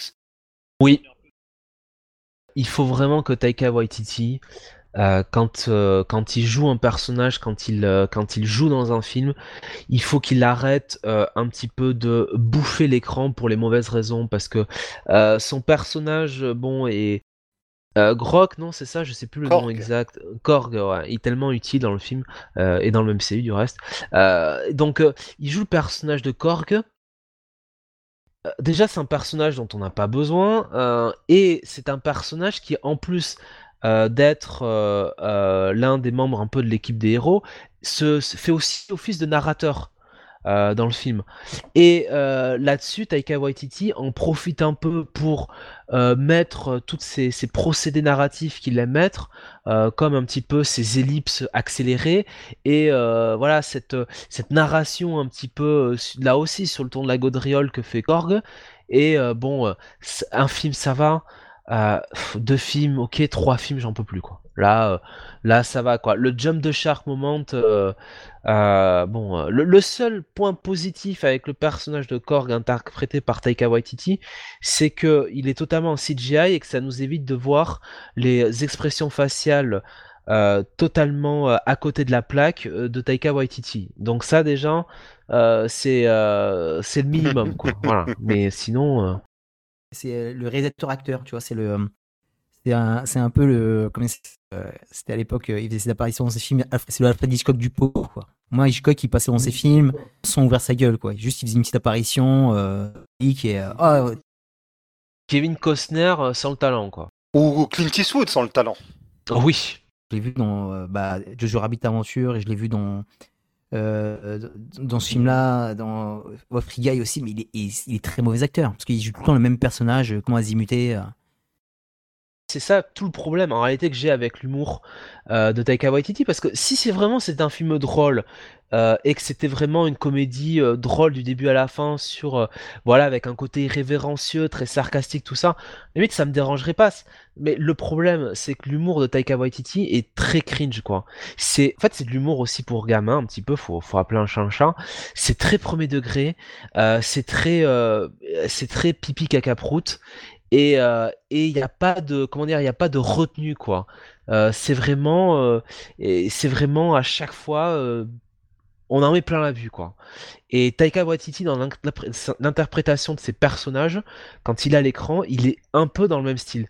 C'est-à-dire qu'il a vraiment des personnages qui sont totalement cons totalement débiles qui voilà il interprète des antagonistes en fait qui sont qui sont cringe quoi c'est un peu gênant quoi. Quand c'est une fois, si tu veux, dans Jojo Rabbit, il interprète Adolf Hitler, bon pourquoi pas. Euh, c'est vrai que bon, interpréter Adolf Hitler, c'est pas non plus le rôle le plus évident, hein, on s'en cache pas. Euh, mais quand il joue euh, également Adolf Hitler dans Free Guy, là aussi, si tu veux, ça commence à devenir un peu pénible quoi. Voilà, donc bon, ce garçon a, j'imagine, du talent, mais il, il réagit quand même le tour de force à chaque fois de me montrer que euh, le talent est bien caché, quoi. tu m'étonnes qu'il est bien pour quelqu'un de talent. Tu sens vraiment le forceur en plus. J'ai l'impression qu'on lui dit ouais, euh, ça serait bien peut-être que tu te retiennes et que tu passes pas dans le film. Mais le mec, il veut, il veut absolument participer. Moi, je sens pas qu'on. Euh, c'est vraiment le, mec, il non, mettre ma gueule, mettre ma voix et être ridicule, quoi. Ce personnage de, de Korg, il est ridicule, quoi. Du, depuis Ragnarok, à quoi je sers, quoi. Et en plus, il y a un espèce de délire. Regardez, Korg est le narrateur et moi, le réalisateur, qui est donc le narrateur du film derrière la caméra, je me mets à sa place. Ah, magnifique. Thor est quand même. Bon, alors après, il a été euh, désacralisé depuis bien longtemps, mais Thor qui est censé être un, dieu, le dieu du tonnerre, là est encore plus euh, traîné vers le fond avec ce genre de, personnage qui, euh, qui est un peu son, euh, son sidekick. Enfin, encore une fois, regardez la scène avec, avec Peter Quill au début du film, entre Peter Quill et, Thor. Et Quill quand même déjà, enfin alors là on, est pas dans le MCU on est très loin du Peter Quill du, des comics, hein, autant se le dire tout de suite. Et là t'as un Peter Quill qui littéralement bolosse Thor quoi. Enfin le le, le, considère comme un crétin quoi. Enfin je veux dire c'est euh, c'est euh, moi c'est presque mignon quoi. Enfin c'est en plus c'est les gardiens de la galaxie punaise. C'est Drax euh, c'est c'est Groot c'est Nebula. Enfin vous voyez quand même que c'est pas les prix Nobel de la galaxie non plus quoi. Donc ils sont plus intelligents que lui. Ils sont tous plus intelligents que lui ouais. Bah, de toute façon, les gardiens, s'ils sont là, c'est un leg de Endgame. Sans doute que ni James Gunn ni Waititi n'en voulaient et c'est vite expédié, quoi. Oui, tu vois, je me disais dans l'absolu, c'était, enfin, finalement, pourquoi pas à la limite faire un team-up, un vrai team-up sur un film entre les gardiens et Thor, à la limite? Pourquoi pas? Ça change, on n'a jamais vu ça. Pour la limite, pourquoi pas? Ils ont créé quelque chose dans Endgame, dans Infinity War entre les, entre les deux, bah, autant, euh, autant utiliser ça et, et, le faire un film. Et en fait, non, ils te le donnent au début et puis ils te le retirent tout de suite, quoi. Ah. Bon, hein. dommage, quoi. Vraiment dommage. Bon, je pense qu'on a globalement fait le tour du film. Yes. Alors, juste rapidement, on va parler de la musique. Ragnarok s'était euh, fait remarquer par euh, ses compositions euh, assez électro qui avaient été à l'époque composées par Mark Moserbauf. Je ne sais pas si je dis bien son nom. Ici, on a Michael Giacchino qui est de retour. Alors, il est sur absolument tous les films Marvel. Enfin, un film Marvel sur deux, il est là. Assisté de Nami Melumad, bon, que je ne connais pas alors, autant dire que euh, les compositions de Giacchino, elles passent un peu au second plan par rapport au côté playlist du film. Alors, on a la scène d'intro, moi que j'ai bien aimé, un espèce de flashback sur l'enfance de Thor. Le film commence en douceur avec Only Time, la célèbre chanson du groupe Enya. Par contre, le reste est plutôt hard rock. J'étais super content que le générique de fin soit la reprise de la chanson Rainbow in the Dark du regretté Ronnie James Dio pour un film Thor, donc le dieu du tonnerre, qui utilise euh, le pont arc-en-ciel euh, pour se déplacer, ça coulait un peu de source finalement que ce tube des années 80 trouve sa place dans le film. Et donc euh, l'ensemble du métrage prend un peu la forme d'un espèce d'opéra rock cosmique. Enfin bon, hein, c'est vite dit, hein, mais pas non plus une comédie musicale. On a pas moins de quatre chansons des Guns N' Roses qui apparaissent dans le film. Waititi doit être fan, mais nous a fait le best-of. Hein. Paradise City, Welcome to the Jungle, November Rains et Sweet Child of Mine. On a vraiment un best-of euh, de des Guns N' Roses. Je sais pas si Waititi est fan, sans doute. Il manquerait plus que ça. En plus, il aime pas Guns N' Roses. je sais pas. Ça, c'est Revival. En ce moment, Stranger Things, ils ont fait 4 bouches. Lui, il fait Guns N' Roses. C'est parti. Hein. Par contre, je dois avouer que le moment où on n'a pas encore parlé, que j'adore, où les gamins reçoivent les pouvoirs euh, de Thor, enfin les pouvoirs de l'éclair là, euh, de, de Zeus. J'ai un petit peu roulé des yeux, moi, personnellement. Ah bah alors, bon, je t'avoue que c'était le moment où je m'étais assoupi. Et d'un seul coup, sur ce passage, il y a le final de November Rain, qui est un passage que j'adore de cette musique. Je suis pas un grand fan de November Rain, mais j'adore son final en fait. Et là, j'avoue que ça m'a bien fait marrer. C'est un grand moment de n'importe quoi qui, euh, moi, m'a fait plaisir. Bon, alors après, euh, oui, j'imagine que pour vous, ça devait être un peu la souffrance, ce genre de scène. Bah, surtout bon, euh, voilà,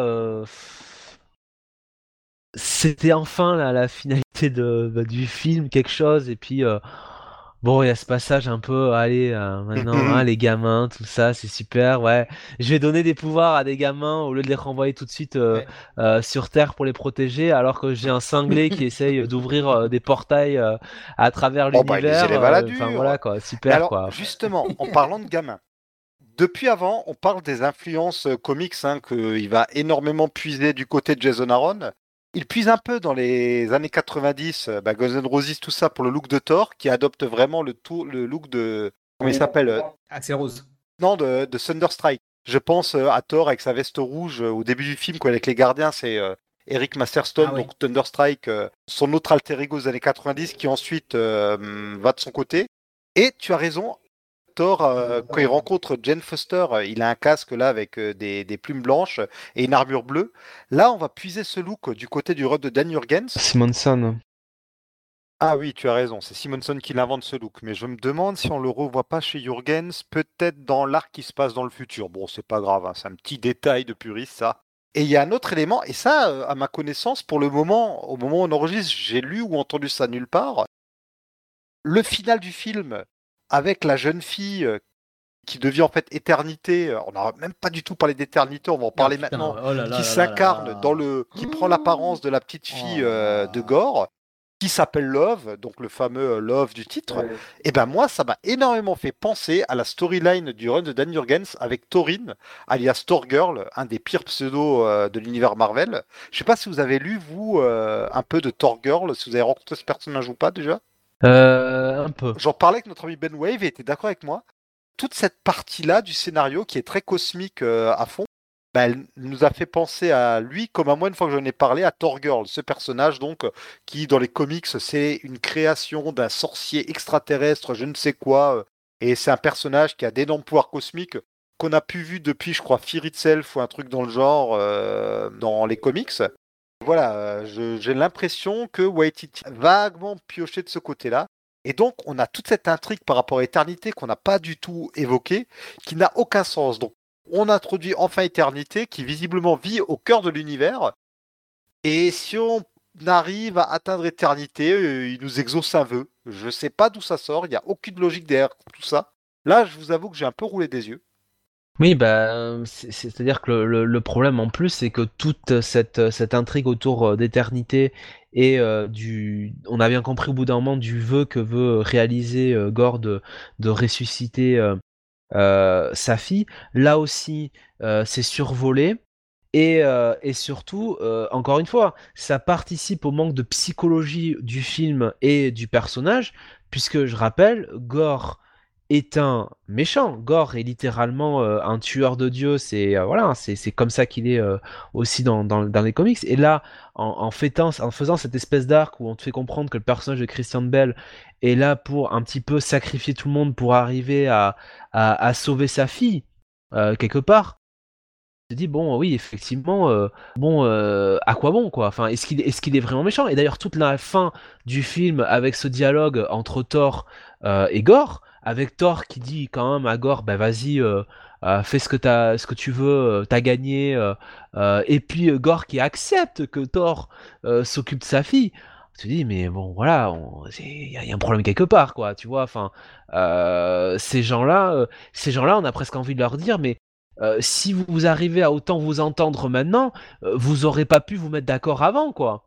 Genre, est-ce qu'il y avait besoin de tuer tous ces dieux pour en arriver là, quoi? Est-ce que Gore, est-ce que, Gore dès le départ pouvait pas dire attends, bon écoute, mon garçon, moi j'ai besoin de Stormbreaker pour aller sur Eternity, enfin ouvrir le passage, utiliser Eternity pour ressusciter ma fille et tout ça.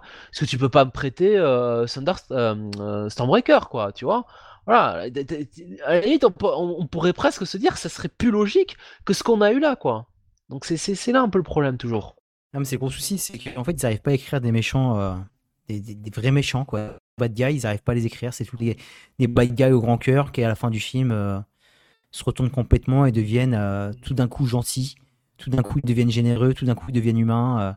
ils n'arrivent pas à écrire, c'est tout le temps aux terroristes là. Soit c'est des soit c'est des bad guys qui vont devenir euh, gentils sur le, prochain film, quoi. Il n'y a jamais un, bad guy euh, dans son entièreté. Et quand ils arrivent à avoir un coup de peau, euh, à, faire un bad guy intéressant et qui a de la profondeur, donc le Thanos Infinity War, ils le foutent en l'air au bout d'une demi-heure dans un game pour nous ressortir un Thanos totalement bas du front qui est juste là, ben merde alors, hein, je veux la terre quoi, putain, fais chier quoi c'est un Thanos qui est complètement téléguidé, qui se demande euh, qu'est-ce qu'il fait là, quoi.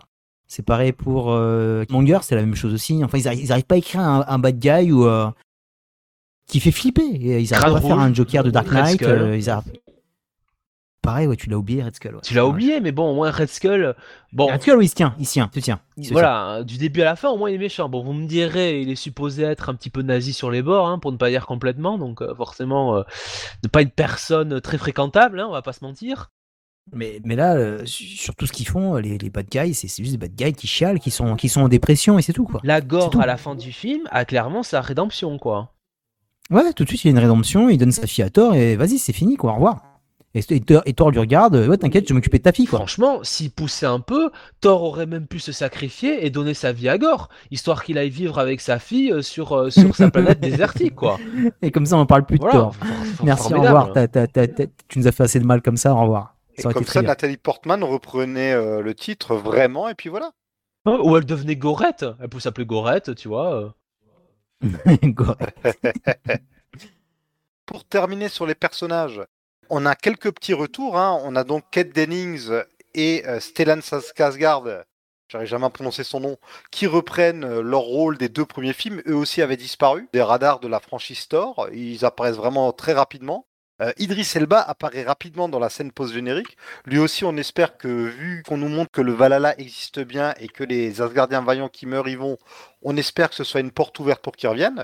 Et puis surtout, et là je pense que vous aussi vous deviez être heureux, ça y est, euh, Jamie Alexander revient enfin dans le rôle de Sif même si c'est vraiment super, euh, c'est super rapide. Hein, euh, elle a une minute d'écran à tout casser. D'ailleurs, on peut noter que euh, là, elle a perdu son bras malheureusement vu qu'elle a été blessée. On peut peut-être y voir un petit clin d'œil à l'arc Ragnarok de Michael Avonoming où on voyait une Sif blessée qui avait perdu un bras, mais qui retournait au combat malgré tout. Donc euh, Jamie Alexander qui avait pas pu apparaître, euh, je sais plus si c'était dans Ragnarok ou dans un des Avengers où elle devait apparaître, mais pour cause de conflit d'emploi du temps, elle n'avait pas pu. Là, on, nous l'a fait revenir furtivement, mais on nous montre qu'elle est toujours là à la fin, donc on peut espérer qu'elle soit de retour pour la suite. Et alors, messieurs, vous attendez à quoi pour la suite de Thor euh, au cinéma chez Marvel? Je pense que c'est le dernier. Moi, moi faut, il faut que ça s'arrête, quoi. Enfin, je, je, pense que le, MCU va. Euh, euh, là, déjà, euh, a introduit avec ce personnage de Love le nouveau personnage qui va incarner un petit peu une divinité au sein des Avengers. Ou de futurs Young Avengers, peut-être? Ouais, ouais, euh, tout à fait. Bah, les Young Avengers qui sont appelés à être leurs nouveaux Avengers, hein, faut, pas, faut pas se mentir. Mais je pense que Thor, euh, Chris Hemsworth euh, va, va, va, va disparaître. Nathalie Portman, je suis pas certain qu'elle remette une pièce dans la machine. Honnêtement. Ah bah là pour le coup vu ce qui lui arrive, elle peut très bien ne plus jamais revenir ou juste en fantôme ou revenir en fait. Voilà. Et je pense que de toute façon, avec tous les films qui vont, qui vont enchaîner les uns après les autres, euh, les mauvais retours qu'ils vont avoir, euh, enfin qu'ils ont là pour l'instant au niveau de, ce tort, euh, je pense qu'ils vont même pas, ils vont même pas batailler, ils vont, ils vont, ils vont en ah, finir. Pas sûr. Ou alors, si tu veux, il va revenir, mais genre pour passer le témoin au début du film à Balder ou une connerie du genre, quoi. Ils vont caster un Balder jeune qui serait le nouveau Seigneur d'Odin ou quelque chose dans le genre, quoi, tu vois.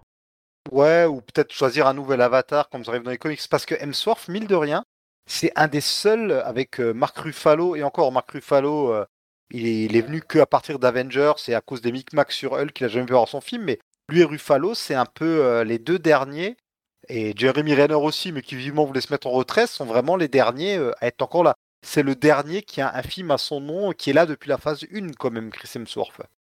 Et il continue d'avoir du succès à côté de Marvel. Donc tant que Hemsworth veut continuer, à mon avis, ils vont continuer. Quitte à changer peut-être de direction, hein, mais je suis pas sûr qu'ils le poussent vraiment vers la sortie. Mais c'est bien qu'ils arrêtent le massacre, quoi, qu'ils arrêtent, qu'ils s'arrêtent, qu'ils s'arrêtent et qu'on passe à autre chose avec tort, quoi. Parce que quand même, on l'a beaucoup vu, il y a eu beaucoup de déceptions et euh, je pense faut, mettre un point final à sa saga. Et il a eu un bel arc. A un bel arc. Pour moi, il n'a pas eu un bel arc, mais voilà, il est quand même, euh, il a quand même films solo. Il a, il a, il apparu dans, dans films Avengers. Euh, ça va, quoi. Je pense qu'il a eu, il a été gâté. Maintenant, euh, faut, faut laisser la place à quelque chose d'autre. Ils avaient massacré un autre personnage. Hein. Ils savent très bien le faire. C'est Noval, peut-être le prochain. J'en sais rien. Qu'est-ce qu'ils vont faire Mais ils vont sûrement marave quelqu'un d'autre. Ils vont marave Blade et Daredevil. Pas, besoin de gore pour massacrer en fait. J'allais te dire, bon, euh, s'il y a un, réalisateur ou, euh, ou une idée de faire un vrai euh, tu vois, sérieux, Sky fin, sans trop le réussir quand même, Kenneth Branagh sur le, premier film, il a essayé de donner une dimension shakespearienne à, à, Thor.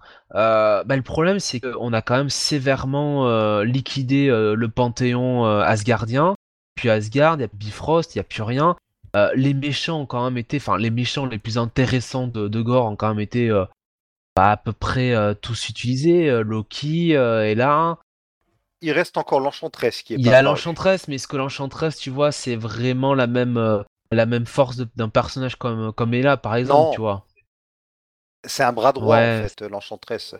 En fait, pourquoi je vous demandais pour la suite? Parce que là, à la fin, on a quand même euh, Zeus qui demande à Hercule d'aller euh, régler son compte à Thor et disent les humains nous ont oubliés. Donc, pour moi, s'il doit y avoir un Thor 5 ça pourrait être peut-être la guerre des dieux, vous voyez, euh, ce genre de choses. En plus, dans l'assistance des dieux, alors on aperçoit Bast, la déesse de Black Panther, on aperçoit aussi Dionysos et Athéna. moi, je verrais bien une suite avec Hercule et peut-être Arès aussi, hein, qui viendrait sur Terre régler leur compte à Thor. Je disais au tout début de l'émission, si ça se trouve, Moon Knight pourrait croiser la route de Thor. C'est vaguement à ça que je pensais. Qui sait Ça pourrait être une excuse pour faire venir Moon Knight sur grand écran, mais je, balance ça comme ça. Hein. Évidemment euh, c'est basé sur rien du tout. Euh, il y a quand même encore, il y a des personnages qui manquent. Tu as évoqué Balder, c'est le grand absent pour le moment de la mythologie Thor. Il y a des dieux un peu plus mineurs euh, comme Tyr. Au niveau des ennemis un peu plus secondaires, il y a Mangog, il y a Ulik, mais qui sont quand même plutôt des méchants qu'on verrait comme bras droit ou comme alliés du grand méchant. Hein.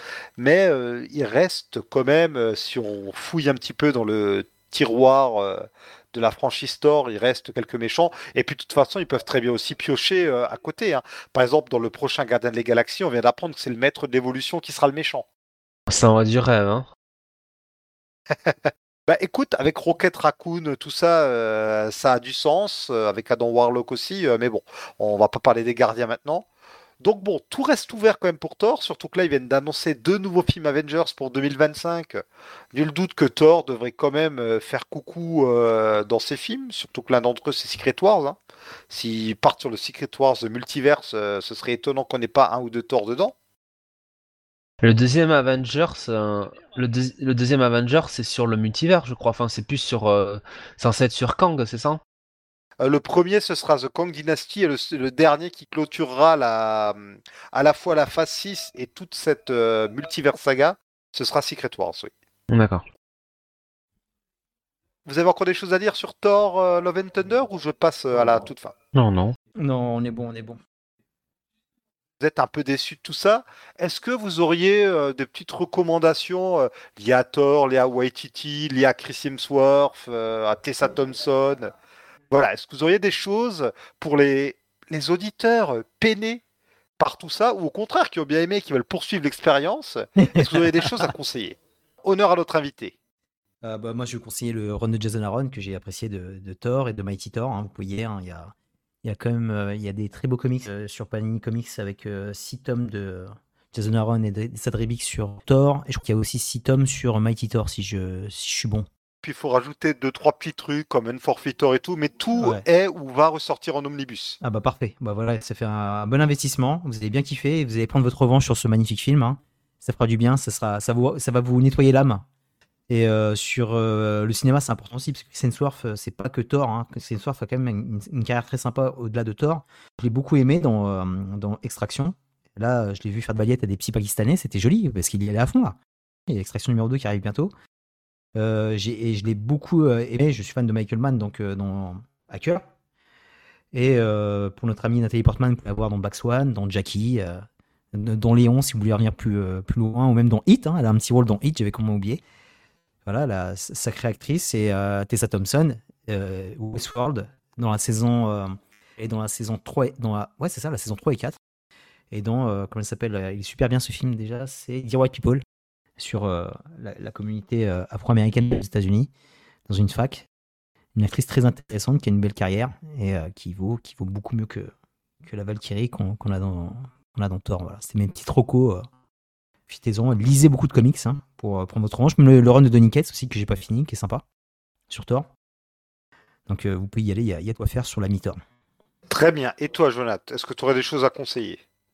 Euh, je pense qu'avec euh, avec Thor, euh, bon bah évidemment, euh, tu l'as cité, euh, Rebeu, le, le run de, de Jason Aaron, hein, euh, run de Cates, on a parlé de Walter Simonson. Moi j'ai parlé de, du run de Straczynski, qui en plus euh, était servi par euh, de mémoire les dessins de d'Olivier Coipel, je crois, qui était quand même très très bon. Là, on avait quand même vraiment un Thor qui, euh, qui avait de la prestance, qui avait vraiment ce caractère divin, hein. même, je dirais, de, de père protecteur de Asgard, d'une communauté d'Asgard qui était un petit peu bah, une communauté sans domicile fixe euh, et qui avait besoin de trouver des repères et euh, Thor était vraiment là pour, euh, pour la protéger. Donc je peux vous je peux vous conseiller ça. Bon, on a quand même dans ce film un certain un certain Christian Bell qui alors a quand même une filmographie assez exceptionnelle. Donc sur des films que je pourrais vous conseiller de lui, alors évidemment on va parler des on va parler des, des Batman. Il s'est surtout fait connaître d'abord par l'Empire du Soleil hein, de de Steven euh, Steven Spielberg, qui était son premier euh, grand grand rôle. Après, moi j'avoue que je l'ai beaucoup aimé euh, dans euh, The Machinist. Ah bah bien sûr, évidemment. Le plus connu des films inconnus, j'ai Ouais, l'impression. Euh, C'est c'est un film pas très connu, mais que j'ai entendu recommander je ne sais combien de fois. Sa perte de poids est impressionnante dedans. Surtout qu'après il revient pour faire Batman Begins quoi. Donc euh, c'est- il passe de 50 à 95 donc c'est c'est quand même assez fort. Il est pas mal aussi dans Equilibrium. Après euh, moi euh, je l'ai bien aimé dans Rescue Dawn où il joue un, bah, militaire euh, qui bah, là aussi rôle physique hein, un militaire qui qui essaye de s'échapper d'un camp, je crois au Vietnam, il me semble, ou par là. Enfin, bref, c'est c'est pas mal. Il est excellent dans The Fighter aussi, avec, Mark Wahlberg, qui est un très très bon film. Il, il est oscarisé dans le second rôle, je crois, c'est ça Second hein rôle, ouais. C'est, je crois, ouais. son second, seul Oscar hein, d'ailleurs. C'est son Oscar, ouais. Évidemment, récemment, dans Vice, en Dick Cheney, il est absolument exceptionnel. Ou d'ailleurs, euh, sa prise de poids et euh, son crâne rasé ont perdu face aux fausses dents et à la moustache de Rami Malek aux Oscars. Pour moi, il aurait dû avoir l'Oscar. hein, Pas, pas- Largement. Enfin, par rapport à Rami Malek, il n'y a, y a- y a pas photo. Alors, Ford versus Ferrari, donc chez nous, je sais plus comment il appelait, Le Mans Le, 66. le Mont 66. Le Mont 66. Excellent film de James, James Mangold. Donc là aussi, euh, vous, pouvez, euh, vous pouvez y aller. À regarder en binôme avec euh, Rush, euh, Et Chris exactement. Euh, Christian Bale aussi très bon dans The Big Short. Un Big Short, euh, super film euh, d'Adam McKay. Ah oui. Et puis moi, il y a quand même un film que, que j'aime beaucoup, alors qui n'est pas euh, qui n'est pas un grand film du tout. Hein. C'est pas euh, voilà, c'est pas euh, c'est pas euh, là c'est l'un de ces films les peut-être les plus méconnus, pas forcément ouais, pas forcément génialissime, mais c'est Out of the, the Furnace. Donc Les Brasiers de la colère.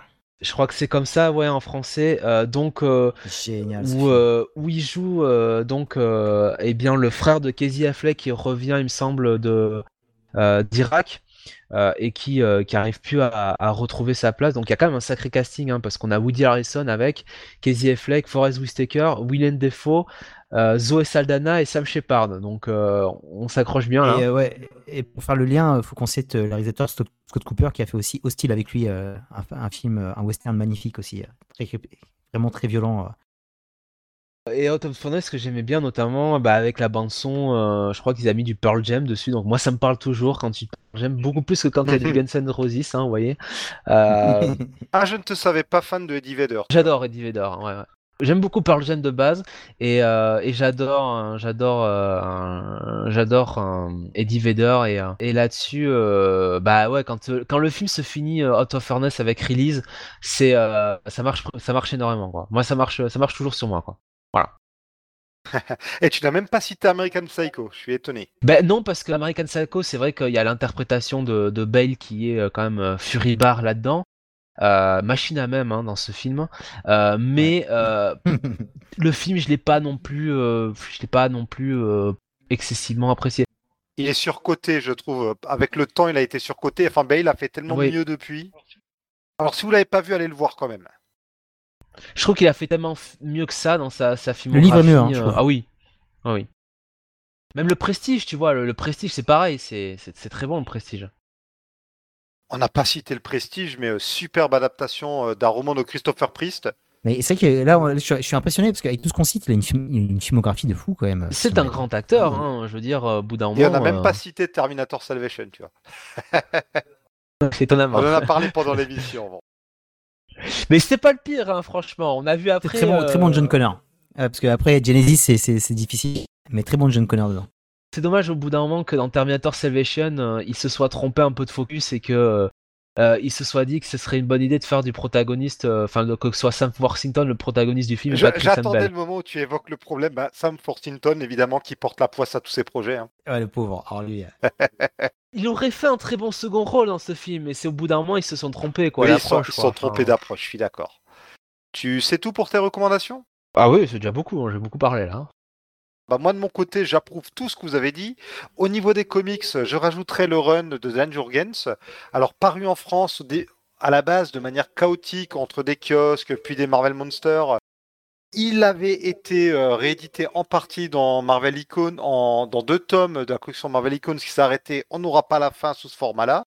Euh, en Marvel Icons, vous trouvez aussi en deux tomes l'intégralité du run de Simonson. Pour Dan Jurgens, vous pouvez vous rabattre sur la VO. Je vous encourage vraiment euh, à lire ce run. Je voulais quand même vous conseiller des choses du côté de Taika Waititi. Moi, je reste un grand fan du film What We Do in the Shadows, ou Vampire en toute intimité en français film que vous avez vu, je pense, tous les deux? Ouais, je l'ai vu, ouais. Oui. Moi, c'est un film que j'ai adoré, je sais pas ce que vous en avez pensé. C'est le truc que j'apprécie de lui, donc. Euh. Ouais, ça, passe, ça va. Mais il a fait sa carrière dessus. Hein, ah oui, oui bah, hein. ça lui a fait sa carrière. Moi, je n'ai vu que celui-là et Jojo Rabbit, donc je ne peux que me baser sur ça. Il n'a pas fait des masses de films non plus, Vaititi. Hein. Il a fait un film avec Sam Neill, qui refait un caméo d'ailleurs dans le rôle d'Odin, on l'a pas dit dans ce film, il y a de nouveau tout le délire autour de la troupe avec Matt Damon, avec le frère euh, de Chris. Euh, c'est lequel? C'est Luke, c'est ça? Chris Hemsworth qui a placé quasiment toute sa famille. Il y a sa femme Elsa Pataki qui fait un caméo. Il y a sa fille qui joue le rôle de Love en fait. C'est la fille de Chris Hemsworth. Et ses autres enfants font des caméos en tant qu'enfants. Il y a juste Liam Hemsworth, le plus connu de la famille en fait, qui n'apparaît pas. Et donc, What We Do in the Shadows, si vous l'avez pas vu, regardez-le. Moi, je trouve ça hilarant. Et surtout, un de mes coups de cœur, je pense que j'en ai déjà parlé dans Comics Office, je sais que j'en ai déjà parlé dans un podcast, je pense que c'était chez nous, la série dérivée What We Do in the Shadows. Mais regardez-la. elle est sympa, ouais. C'est tellement drôle. Moi, c'est simple, c'est la série, ma série comique préférée de ces dernières années.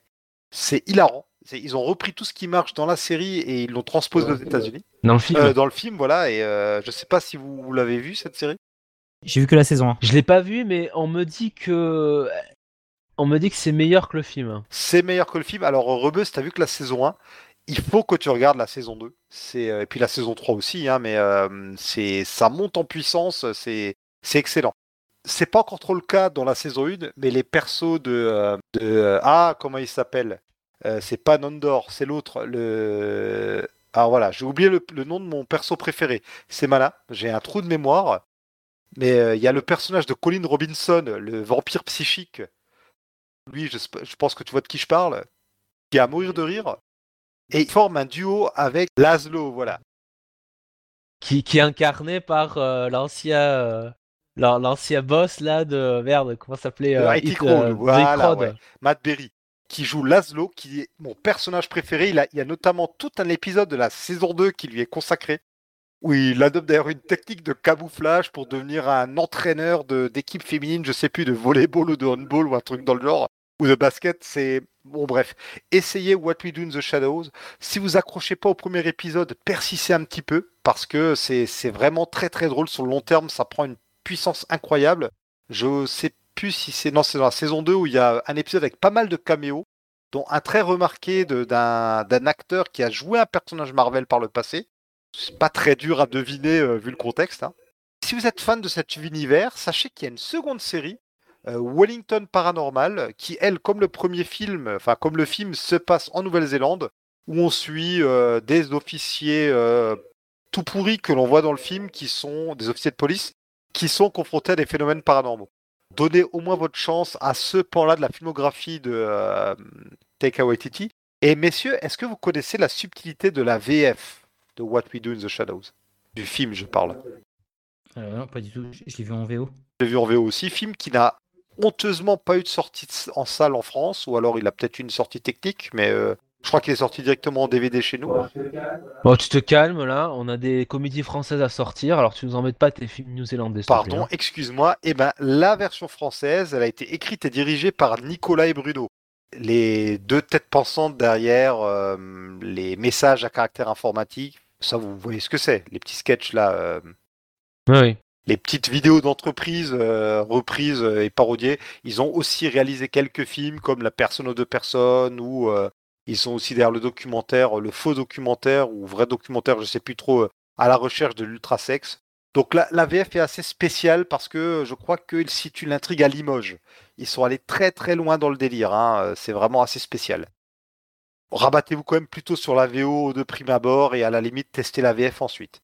Et si vous êtes fan de mythologie, mais que vous voulez pas forcément vous farcir euh, les livres qui reprennent euh, les mythes euh, en eux-mêmes, les dates, tout ça, que vous voulez quelque chose de plus fluide, le livre de Neil Gaiman, Norse Mythology, traduit chez nous par Mythologie Viking, où Neil Gaiman, donc auteur de romans et aussi de comics, hein, Sandman, qui débarque bientôt sur Netflix, reprend les grands mythes de la mythologie nordique.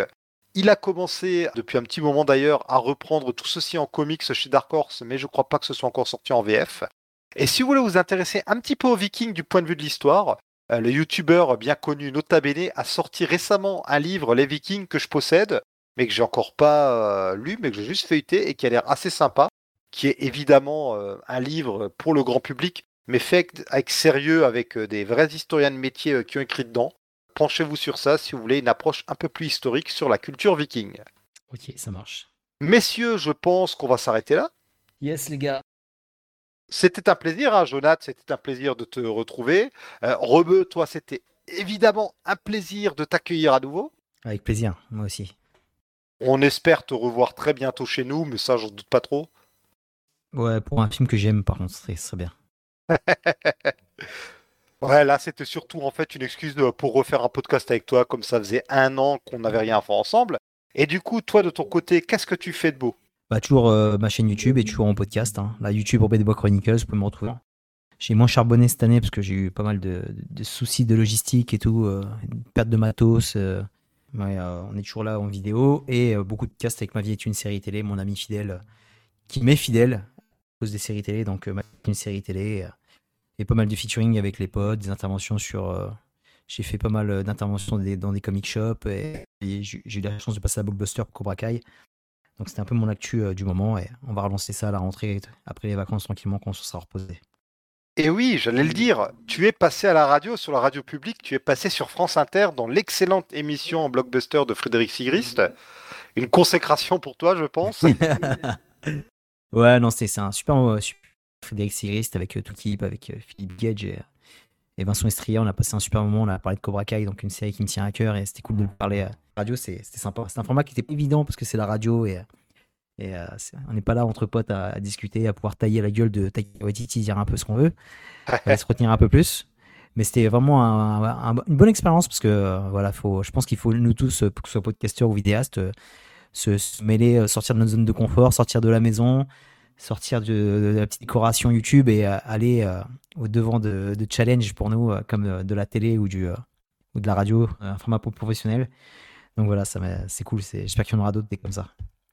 Bon, en tout cas, moi je l'ai écouté, l'émission elle est excellente et puis euh, c'était mérité qu'ils invitent quelqu'un comme toi pour parler de cette série. Ah, c'est gentil, mec. C'est très gentil. C'est plaisir. Donc maintenant, c'est moins plaisant, il est l'heure de se dire au revoir. Nous, Comics Office, vous pouvez nous retrouver toujours sur www.comicsoffice.com où vous retrouvez euh, toutes nos émissions. Là, cet été, on essaie vraiment de vous sortir une émission par semaine. On y arrive pour le moment. Vous avez pu retrouver récemment les deux podcasts consacrés à The Batman. Tout d'abord, l'émission consacrée au film The Batman, euh, où on a pu accueillir pour la première fois Beau Masque, qu'on voulait avoir depuis très longtemps dans le podcast. On a ensuite eu l'émission réalisée avec notre ami Thomas, qu'on avait déjà eu par le passé euh, ici, où on a parlé spécifiquement des comics qui ont inspiré euh, le film The Batman. À l'heure où ce podcast sur Love and Thunder sort, vous, chers auditeurs, vous avez pu écouter le podcast sur Doctor Strange in the Multiverse of Madness, aussi réalisé avec Beaumasque. Par contre, euh, vous, mes chers amis avec qui j'enregistre ce soir, aujourd'hui, il n'est pas encore sorti, donc vous n'avez pas pu l'entendre. Je pense surtout à toi, Jonathan, parce qu'une petite surprise t'attend dans ce podcast. J'ai hâte que tu la découvres, même si à mon avis, elle mènera à rien du tout. Ah oui Ah oui, oui, oui. Une surprise où on parle euh, de chauve-souris et aussi, tiens, d'un point qu'on n'a pas abordé euh, par rapport à la Necrosword, mais je n'en dis pas plus pour que tu puisses découvrir ceci. Et donc, je vous dis à tous à très bientôt. hein. Vous pouvez communiquer avec nous sur Twitter, Facebook ou à l'adresse contact@comicsoffice.com. hein. N'hésitez pas à commenter et à partager nos émissions si elles vous plaisent. Et à très bientôt tout le monde. Ciao. Salut à tous Et d'ici la prochaine fois, regardez plein de bons films, mais surtout lisez plein de bons comics. Oh, des chèvres géantes Oh, regardez ces choses, elles sont magnifiques. Elles sont super. Elles sont aussi très bruyantes. On ne sait pas si c'est une manigance de Loki ou un coup des chèvres de la bergerie dorée de Jonath qui serait venu ronger des câbles de la connexion parce qu'elles étaient jalouses que Jonath les ait abandonnés pour faire l'émission avec nous. Mais comme vous l'avez remarqué, il y a pas mal de soucis euh, au niveau de l'enregistrement. J'ai dû parfois faire des coupes pour enlever les passages les plus inaudibles, ce qui résulte en des transitions qui peuvent paraître un peu abruptes par moments. On est désolé de ces désagréments, on espère que malgré tout vous avez apprécié cette émission pleine de joie de vivre, de bienveillance et surtout d'objectivité par rapport au film. hein. Bon, et puis maintenant que je suis tout seul, je peux le dire, hein, je m'en fous. Le film il a plein de défauts, il est tout pété. Mais malgré tout, je me suis quand même bien marré. Allez, à la prochaine